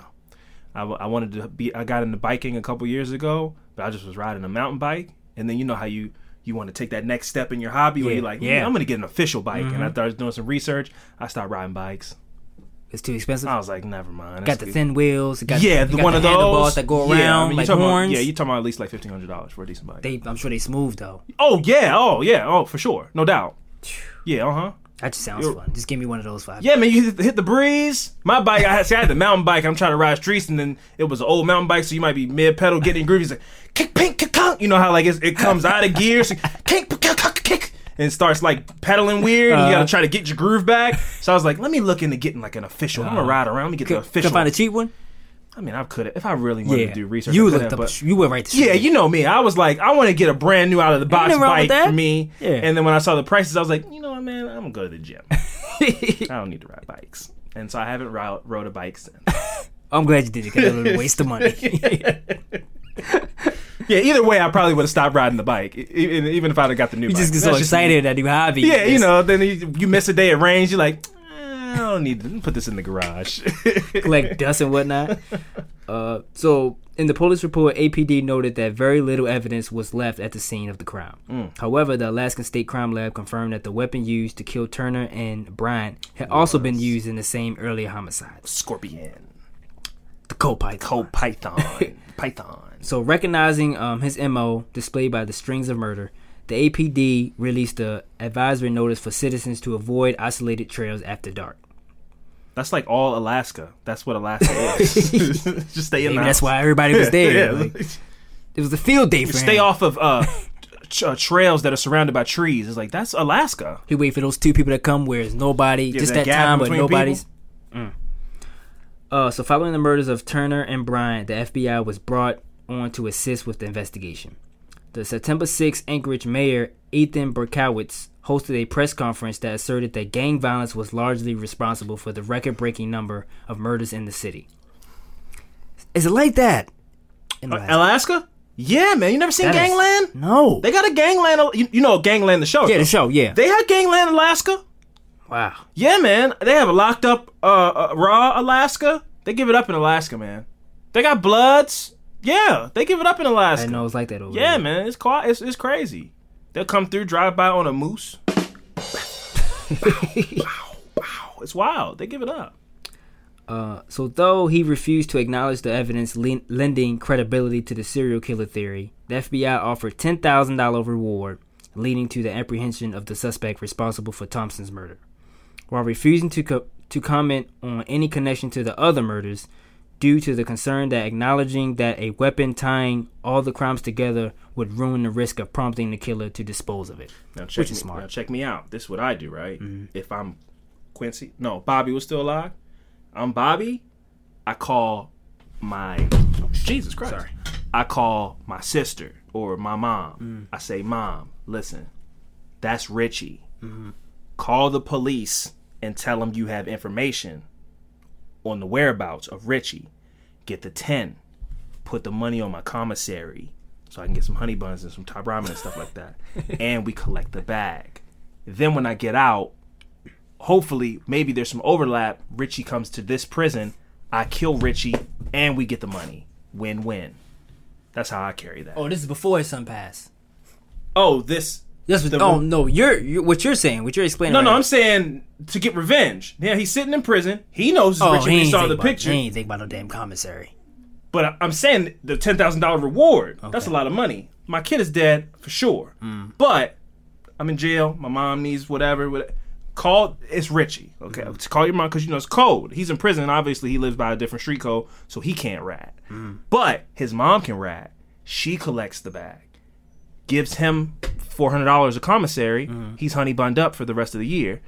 And when Ritchie comes to prison, because his mom now informed them it was Ritchie, he comes to prison. Ritchie kills. I mean, Bobby kills Ritchie. Mm-hmm. Win-win circle of life. That's how I would have carried it. I mean, a lot of stuff I have to go. Long story short, if there's if, if ever I see one of those cash, I ride around intentionally. I look at license plates, car descriptions, people's faces, because if I ever come home and I see one of those, uh, have you seen this person? Twenty five thousand dollar reward. I want to be able to be in the race. it has not happened yet, but the day will come where I'll be like, I just saw that person at Wawa, and then I'm gonna go get the bag. So you're telling me you remember the license plate? maybe not the license plate, but the car description and or the person's face so that when I see the sketch, I go, I just saw I saw that person at some point. I have an eidetic memory, man. I'm I'm not trying to be bragful or boastful. Some people call it photographic, things like that. Mm-hmm. Yeah. I just remember stuff. I hear things, and I, Yeah, can, I, I I, hear spoilers. People that read the that's why I hate the book readers of, of stuff when Mm. they read the book and then you watch the show. Because if somebody we're having a conversation, I go, I watched blah blah blah, and they go, Oh, I read the book. It's called blah blah blah, but it's about blah blah blah. Mm-hmm. And they go, But did you know that Roxanne she does this to Steve and then he kills him? I won't be able to watch the show anymore because that might not happen for three seasons in the show, but that's always in my head now. that so as soon as this goes, so you're watching the show, you go, "Hi, I'm Roxanne." You go, "Damn, that's Roxanne," Yeah. and she's gonna do whatever with Steve, and then eventually she's gonna kill this person. It's gonna ruin the show. It's gonna ruin the show, and I can never get it out of my head. Never. Meant I didn't mean to humble brag on that. Continue your story. Yeah. Um. So the FBI offered ten thousand dollar reward, leading to the apprehension of suspect, excuse me, of the of the suspect responsible for Thompson's murder, while refusing to comment on any connection to the other murders, due to the concern that acknowledging that the weapon tying all the crimes together would ruin the risk of prompting the killer to dispose of it. I don't even think he, even if he, they came up with the information, I don't even think he would. Yeah, I agree. I'm, sh- I'm sure he knows that. I'm sure that information had to get out. Yeah, That the it was the same gun. I don't yeah. see. he's I don't see. I'm not them- gonna get rid of this. Uh, what is it called again? A Cold scorpion, python? a python. I'm not gonna get rid of this python. I don't give a shit what kind of description coming out of my gun. This is my favorite gun. Right. The joint APD and FBI task force subsequently received upwards of 175 tips. See, I bet one of them was his mom. Was Ritchie's mom. Yeah, but that don't mean you're gonna get the money. You got to get in the race though. you can't win if you don't play, man. yeah, true. Um, so they got an upward of 175. Excuse me, of 175 tips over the following two months, at least one of which pertained to Ritchie. Following Thompson's murder, his mother Mandy Primo had conducted an independent investigation to, to discover her son's killer. After Who's search, mo- who's who's this is? Thompson's mother. Quincy's mother. Bo- Bobby. Oh, Yeah, Tra- Bobby. Travion. Travion Kendall. Travion. Travion Kendall. Yeah. Um, so after searching homeless camps and low income neighborhoods, um, Mandy claimed to have located an armed Ritchie near the Alaskan Regional Hospital in October 2016. So Mandy claimed um, to have contacted the APD lieutenant and reported that she had found her son's killer. She claimed to have contemplated over the phone confronting Ritchie directly. Oh, Terrible idea. I, Yeah. under- I understand you fired up. you fired up and everything, but but you gonna spook him? Yeah, I don't.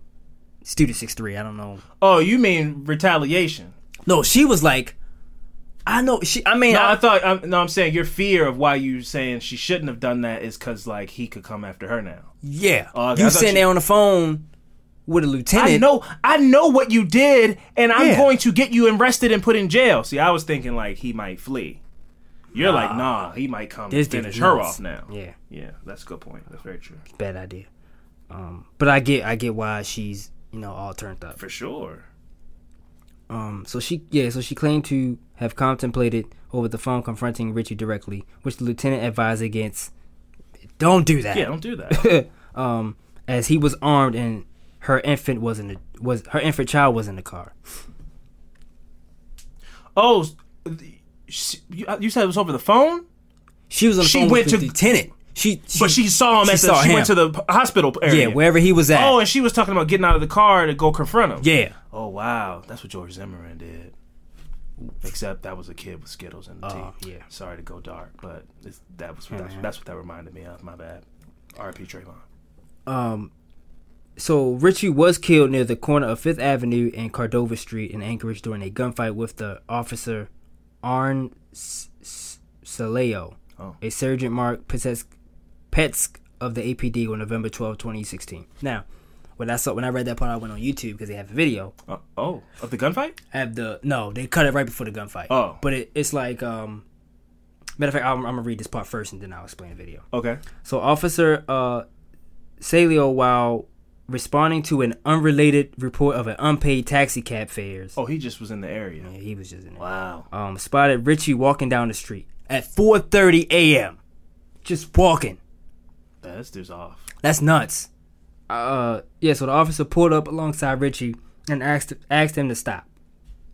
presumably to ask him if he had witnessed um the crime. So, excuse me.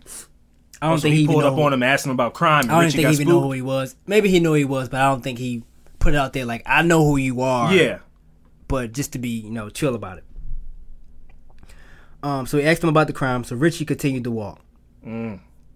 Um, so he repeated the question over the megaphone in his little cop car.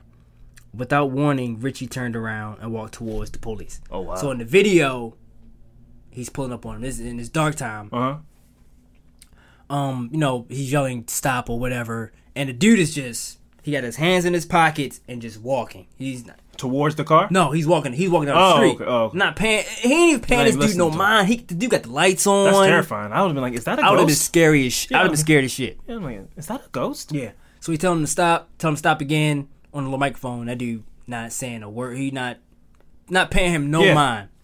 He was like, "I need you to stop."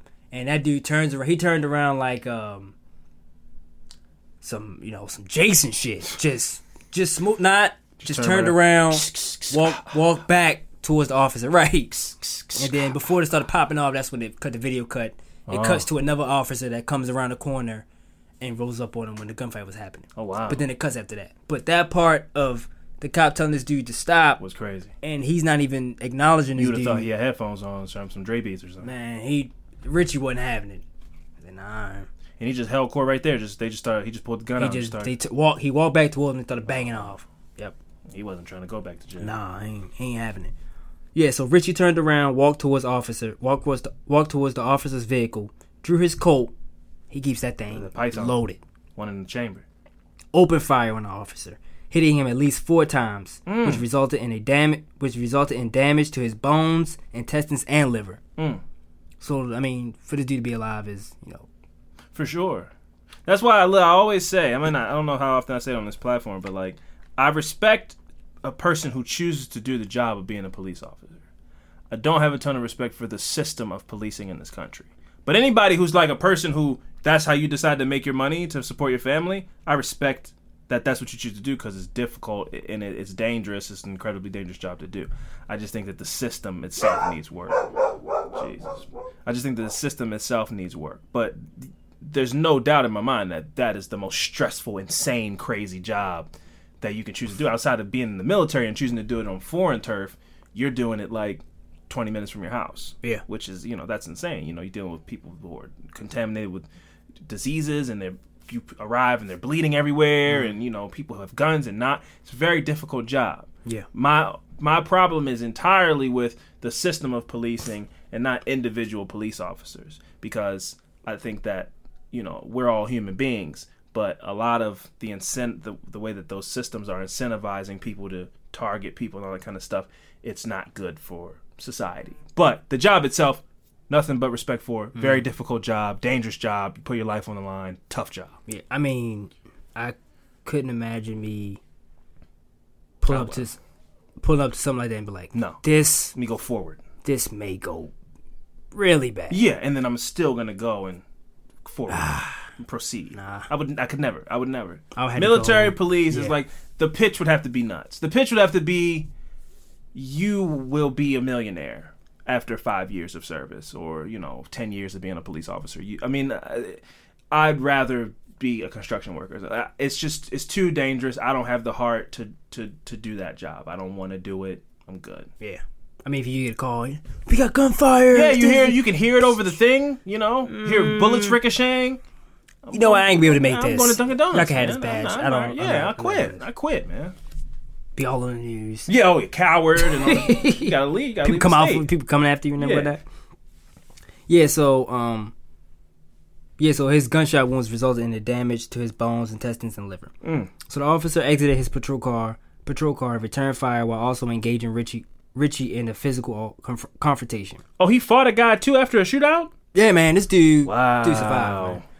So simulta- simultaneously, Sergeant. So did he get hit? Who? Did Ritchie get hit? Ritchie died. He got shot. Oh, okay, okay. I, I Yeah. thought I thought he. I, I- what I thought you just told me was he rode up on this cop, shot the cop four times, didn't get hit, and then fought a guy. I was like, oh, this dude's the juggernaut, but he got hit and Yeah. then just fought to death. Yeah, he got just- hit. And, um, one of his officers, one of his uh, buddies came. One of his partners came up. That's why I told you another cop car came. Yeah. Up on the gunfight, and um, he was killed by another gunshot wound. So they they took him out. He finished him Took off. Yeah, But he also got into a fight with somebody. He wrestled a wrestle or I, I would assume so. oh, wow. Yeah. So uh, the officer was taken to the area hospital where he was moved out of intensive care after a seven-hour surgery. Saved his Dude, survivor, man. Four shots. Um, Yeah.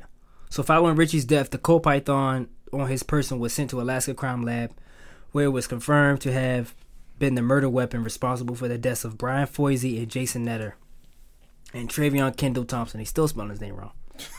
Um, also, Kevin Turner and Brian DeHusen. The investigation task force that had not considered Ritchie a suspect due to his lack of run-ins with the law over the decade prior. Excuse me, I'm sorry. So they just didn't even think it was this dude based on his prior record. Yeah. It's like he's not a. I mean, he's done a lot of shit, but he's not a mass murderer. Yeah. So um, that was then, my. and then the next man that touched that gun, the spirit of Ritchie was into him, and that person continues to kill to this day. That'd be crazy. That's how stupid that movie I watched was when I talked about it last time. The Prodigy. That's how dumb it was. It was that dumb. Mm. Where that was the that was it was what I just said. Basically. Somebody just got. Somebody else just got the. Pick the gun up. It's like oh magic powers. magic exists now. Yeah. So that was James Dale Ritchie. I did when I was looking up. Um. I was looking up this serial killer, and I put in like Alaska's serial killer or whatever, and mm-hmm. it came up Alaska proportional proportional to its population. Alaska is without a doubt the most populous state among serial killers, with 15.65 k- serial killings per 1 million inhabitants. Oh wow. A total of 51 serial murders took place in Alaska between 1900 and 2014, with more than half of those occurring between 1980 and 1990. Well, Alaska's huge.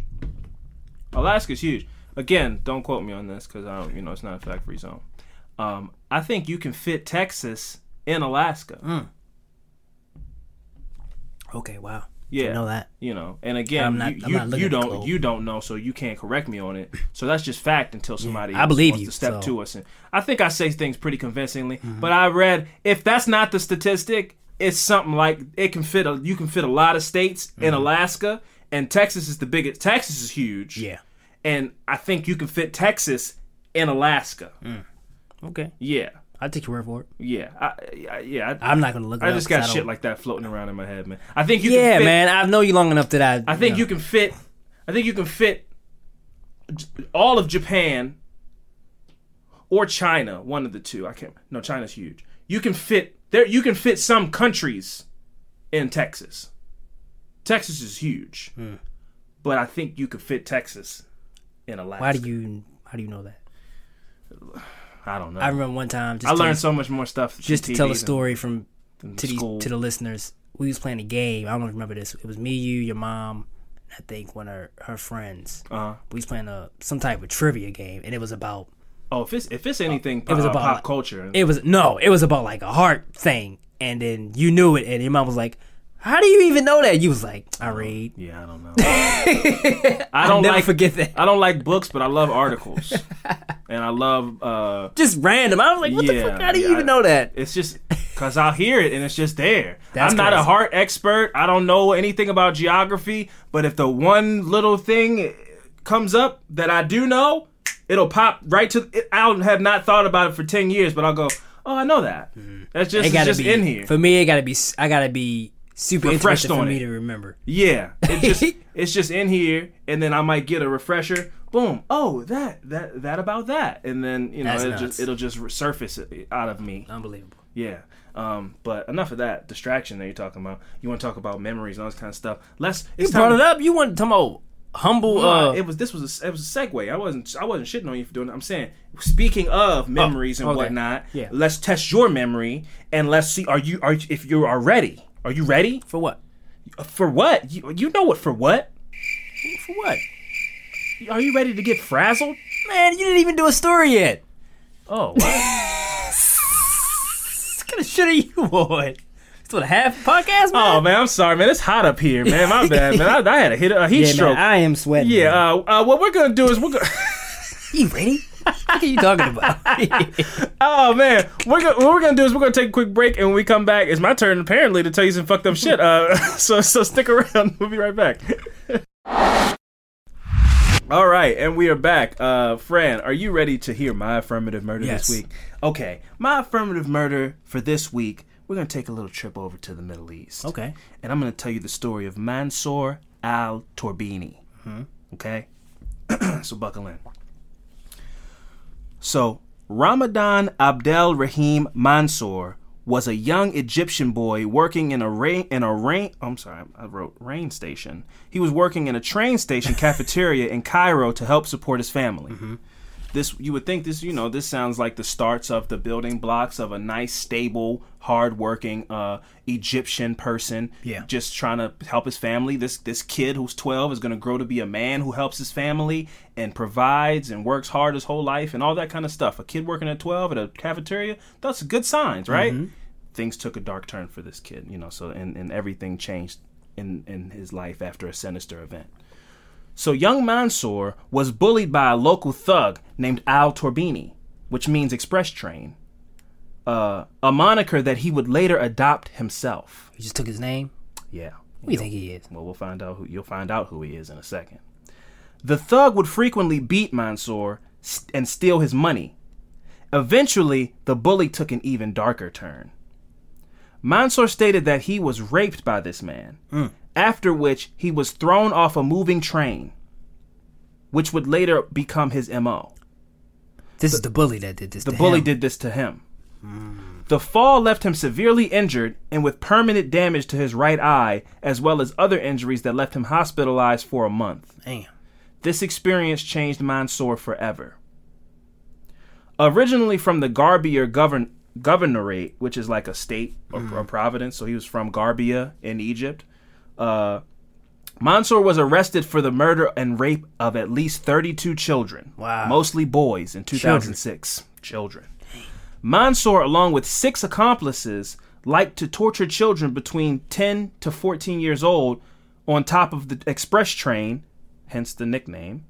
Uh, and uh, the victims were sadly runaways. Uh, What do you mean on top of the? What do you mean? he would lure these children up to the to top of moving trains, bro. I don't know if Just he's chilling on a. riding the trains. And I, I guess maybe they weren't moving super Oh, but yeah, I fast, but they were moving, and he they'd be like, "Hey, come up here and hang out." It's the hangout spot. and then huh? it would just get super fucked up and dark, you know. Wow.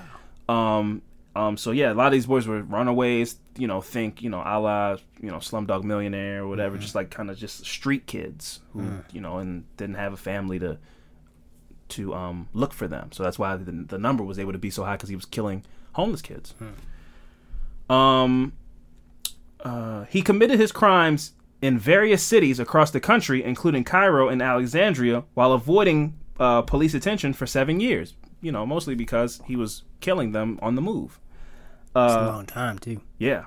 His MO was simple and yet effective. Al Torbini and his accomplices would lure street children onto the top of the train where they would rape and torture them, often with razor blades. Now, how old are they? The, The- this, um I don't say. it doesn't say, but they looked like they were um you know in their l- late 20s.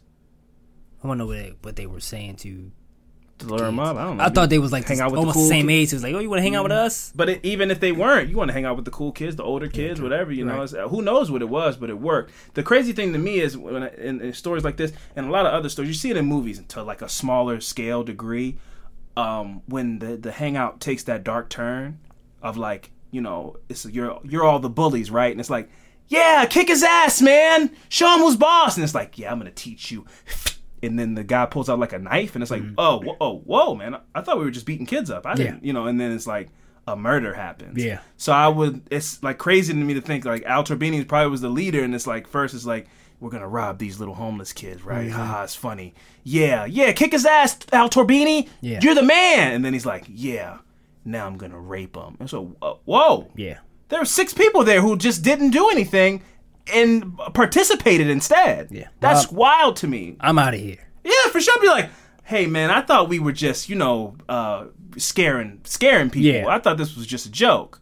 And then you start raping people? That's crazy that you stick around for that. Yeah, I'm outta Six people stuck around for that. the fact that he found like six people in his uh, to make a posse, Yeah. that are all cool with raping kids. That's wild to me. I'm gonna go to the bathroom. Yeah, I'll be whoa, back. whoa, whoa, man. Hey, man, you're up. It's like, oh, uh, uh, uh, I gotta go home, man. S- You know, like I, I don't understand how nobody bailed. That's wild to me. He, he the cool guy. I guess raping guess children on the top like- of a train. I don't want to. I don't piss him off. He gonna come yeah, after me. mostly probably that. He's the dangerous guy. yeah. But it, this that this story is pretty crazy. So anyway, so yeah, he would torture these kids. Some you know often using razor blades. He would either throw them once he was finished. He would either throw them off the train dead, or barely alive onto the tracks of incoming trains that were oh, going the opposite ways, and the trains would pulverize their small bodies. So there were they one they weren't they were kids that weren't being looked for. Two, there wasn't much evidence to be found because you know they he dump them and they get smashed up by trains. How do you? That gave me the goosebumps. How do you throw somebody in front of a moving train and just go? Well, we're also describing a guy that before that he was raping a but child. How do you? I don't, know, I don't know how you do any of the things this guy did. So, but again, ah. this is the this is the extreme example of hurt people hurt people. I mean, he literally carried out the exact same mo of his abuser and just kind of reflected it onto other children. He was thrown off a train. He used the guy's name who raped him. Uh, he rode the trains like this guy did, and he raped them like he was raped. You know, so it's like he But just kind throw of somebody in front of a moving train. A train. yeah. That's yeah. like that. It's not a car. It's not gonna put on brakes. It's Yeah, no, keep on going. no, no, yeah, for sure. I, I, I couldn't tell you how because I'm a regular. Um, he also claimed to sometimes throw the bodies into the Nile River, or at times would bury them alive. So, like once the you know they're woozy and you know beaten from him and his crew, they might be uh, you know grasping onto life. And he didn't care. I, I would I would wager it wasn't as much malicious as like get rid of the body. And if but if they're still breathing a little bit, it's like either, no matter what, I'm I'm gonna bury you. I don't think it was a thing of him being a, a villain and it's like now I'm gonna bury you alive. Ha ha ha. You know, it's more of a get rid of the body. Yeah. Even if the body is still hanging on to life a little bit. So yeah, I mean this dude was evil. Uh, his downfall came after the police discovered the bodies of three children around the railroad tracks in early 2006. This led to the arrest of two of Mansour's accomplices, who confessed and ultimately pegged him as their leader. This came as a shock to Mansour's brother, who was staggered that his quiet, calm brother could commit such horrific crimes. And this this part is crazy. Mansour also was also loved by his neighbors, who pitied him and considered him slow mentally. So he was Kaiser so saying everybody. Everybody just thought he was the kid that got thrown off a train and he had a his eye was messed up and he just was a little simple from his accident and the whole time he was an evil, vicious rapist and murderer of children. What happened to the guy that did it to him? I'm? I didn't say. I didn't I wasn't able to find that. But um I just think that that's cuz that's one of the biggest He probably reveals. something. Probably. I mean, he lived a pretty high risk lifestyle. You know, a kid could have turned around and stabbed him when he tried to rape him or something. Or he know? probably could have went. or he fell off a train. I mean, Yeah. Or he probably could have went. I would. That, the reason I asked that because I'm like, why wouldn't you go back to that guy that did this to in, you? in revenge, in revenge, he might have. That might just not be a body he'd never claim. But True, true. um, the idea of him being Kaiser Soze, which is one of the best reveals in, in movie history, it was played by Kevin Spacey, which you know he's got his crazy fucked up shit about him, but that was a fantastic movie and role. Usual Suspects. Have you seen Usual Suspects? no, I ain't seen that damn movie. You haven't seen Usual Suspects? No. Well, at the end of Usual Suspects, it turns out that it was Kevin Spacey, and but the whole time Kevin Spacey's telling the story of the movie, and he's playing this simple guy who was just he was just the bitch in the crew. Like I don't know, I was just along for the ride. I don't know. They all were the bad guys, and I just I don't know what to do. I was just there, and they let him go, and then he's got a club foot and a limp, and so the guys leave while Kevin I can't believe I'm explaining the plot to the usual suspects to on the podcast. But while Kevin Spacey is leaving the uh, interrogation of, of the police station, the police officer is looking around his room and it starts flashing back and he starts to realize Kevin Spacey made up the whole story using things in his office. I think you told me this. I probably I love the movie, so I probably have explained the Yeah. plot to you. But then anyway, that he's walking to his car and his foot stops limping and he starts walking Yeah, regular. you told me this, and I said get- I was going to watch and never watched. yeah, I'm, um, I'm not surprised. anyway, this guy, uh, I need to see that. though. yeah, this guy did that basically to his whole community. They all thought he was just some slow, simple guy, and he was a gang leader who was raping children. It's insane. That's crazy as hell to me.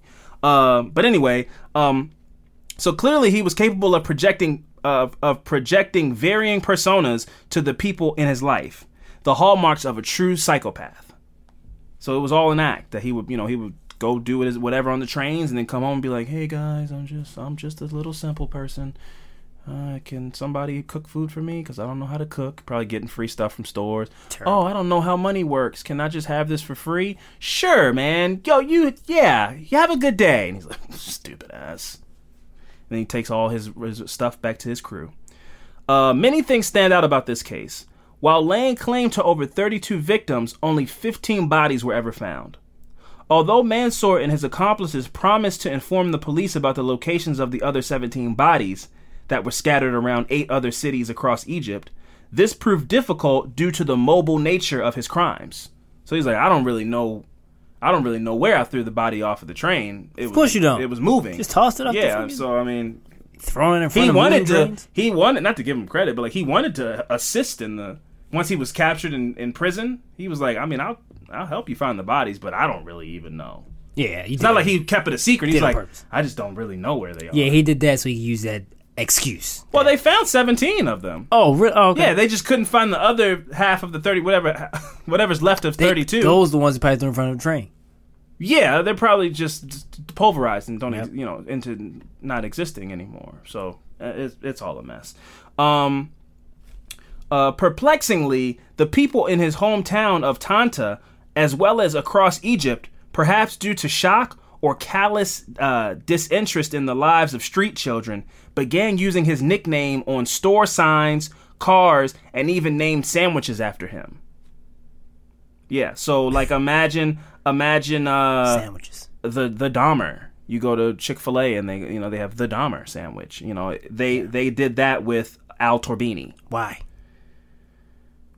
Why is Te- why is there a Ted Bundy movie on Netflix? You know he was a, he was sensational. He was the headlines. It was a crazy story. I don't know why they weren't petrified of a you know a child killer and leaned into it and named sandwiches after him and stuff. But again, I don't know how crazy. I didn't. I haven't seen the movie. You did, but the Ted Bundy. They show the craze in the in the in the movie, right? Like he was a celebrity. Yeah. So mm-hmm. Oh, and women all over the place. yeah, why? He's a murderer. You know. So why did they name a sandwich after him? But he was good looking though. This guy wasn't good looking. He kind of looked like Shrek. But it was more of the. Was it was green? tabloids. It wasn't. It, wasn't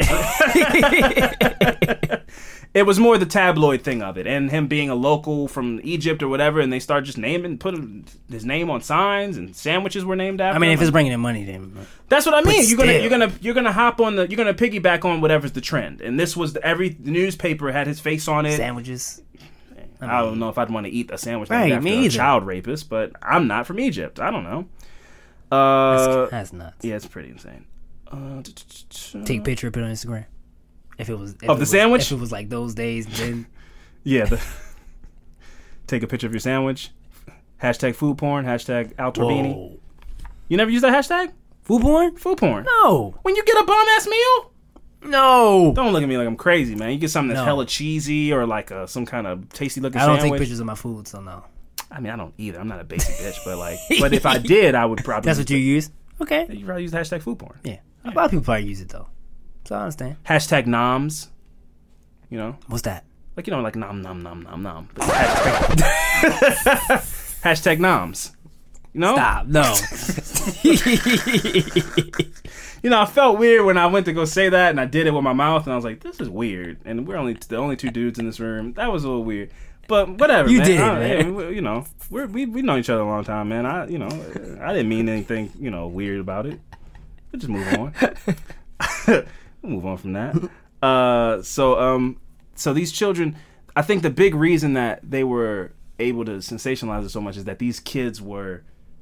They were dead to society before they were even dead. like when they say about sex workers. Exactly, exactly. It's that kind of thing where it's like, He, I mean, he killed 32 people, but like they weren't really people because I mean, they didn't do anything. They were just like vermin on the street. Is how they looked at it. You know, so what's the if they look at it that way? What is the whole point of going through all this of a trial. of a trial? Well, because there's laws.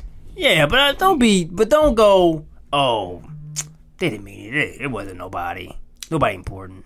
Hey man, I can't tell people That's how to feel. I just. Uh, Uh, another oddity in the in this case, and perhaps uh, an indication of the mental state of Mansour, as well as his uh, thinly veiled homophobia.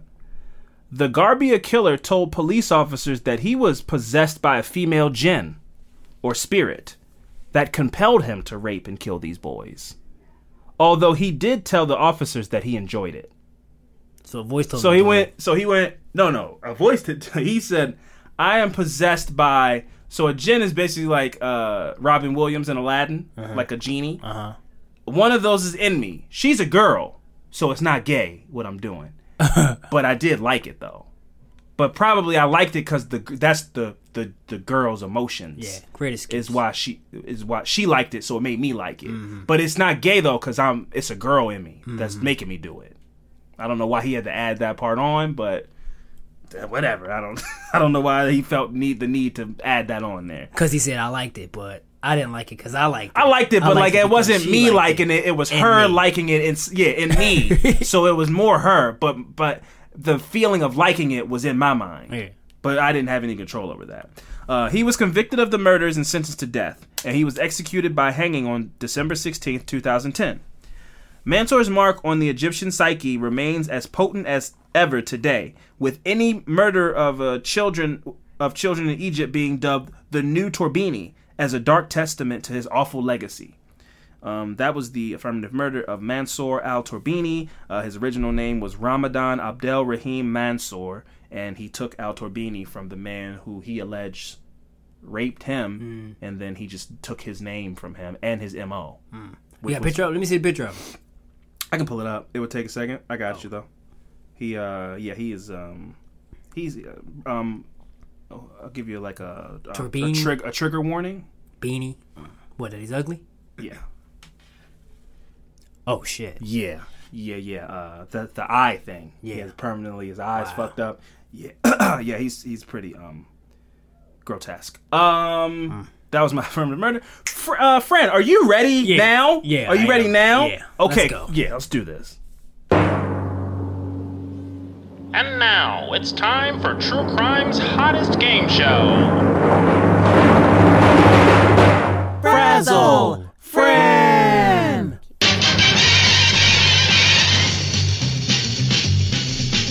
Frazzle friend, frazzle friend, solves a riddle like no one can. If he fails, that's okay. He's a superstar either way. Look out, it's time to frazzle friend. That's right, folks. Welcome to another episode of a, mm, another episode of Frazzle Fran, the hottest true crime game show on all of the lands. On this show, we try to flush, frustrate, flummox, and frazzle my partner in true crime, Franzo Evans. And this week, for the second week in a row, he is about to get frazzled. Fran, are you ready for this week's riddle? Yeah. Okay. this is speak. This is spoken in a bit of old timey kind of English, so just follow along. Uh, again, I've established the new rules last week. There will be no breakdowns, Okay. line by line. I'll give you a full read through again if you need it, and then you lock your answer in. There will be no question marks at the end of your answers. I will not give you any hints. Okay. You lock it in, and then I'll tell you if you're right or wrong. All right. Okay. Whoever makes it tells it not. Whoever takes it knows it not. And whoever knows it wants it not. What is it? All right. Read again. Whoever makes it tells it not. And like tells it not, like so they mm. don't tell it. Yeah, I got it. Okay. So that but I'm not, I'm not giving you Yeah. Okay. Whoever takes it knows it not. And whoever knows it wants it not. What is it? The truth. Ooh, that is I like that answer, but it's wrong. Ah. the answer is counterfeit money. Huh. Okay.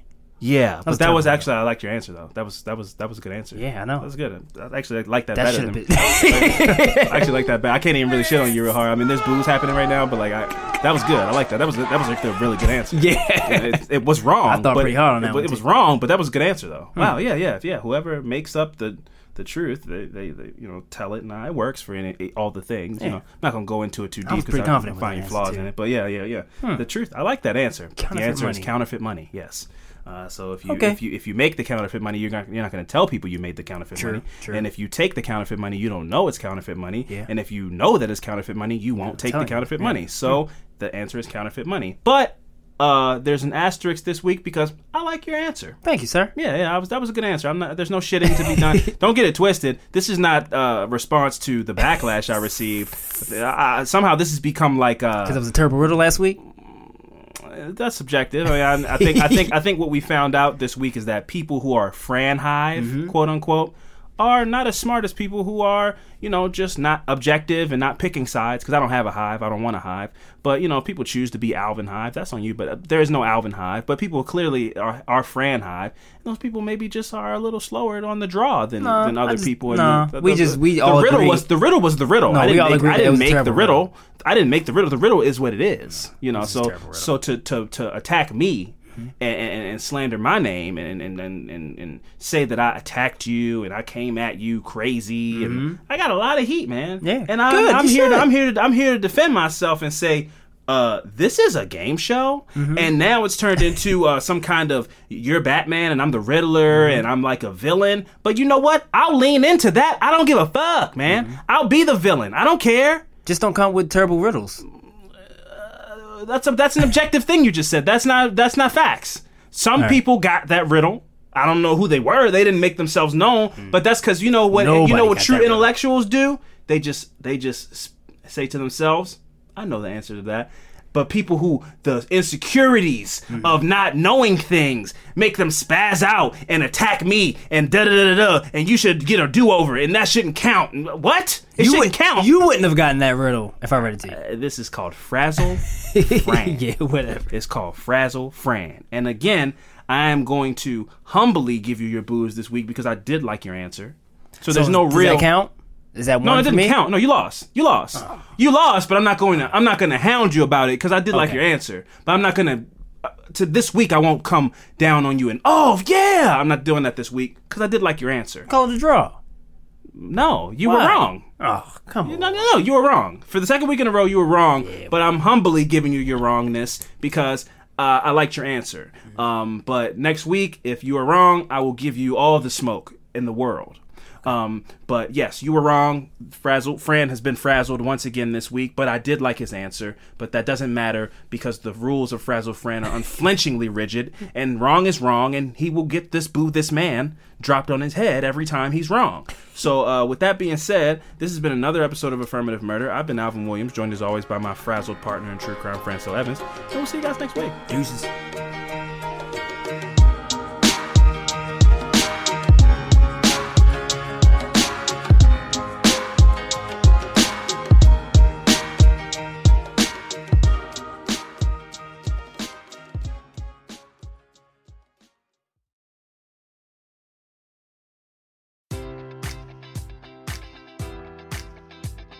Enjoy all your favorite sports like never before at BetMGM. Sign up using code Buckeye and receive up to $1,500 back in bonus bets if you don't win your first bet. When you register with BetMGM, you'll get instant access to a variety of parlay selection features, live betting options, and the best daily promotions in the business. And with BetMGM at your fingertips, every play and every game matters more than ever. Place your money line prop, or parlay bets with the king of sportsbooks today. Sign up using code Buckeye and receive up to $1,500 back in bonus bets if you don't win your first bet.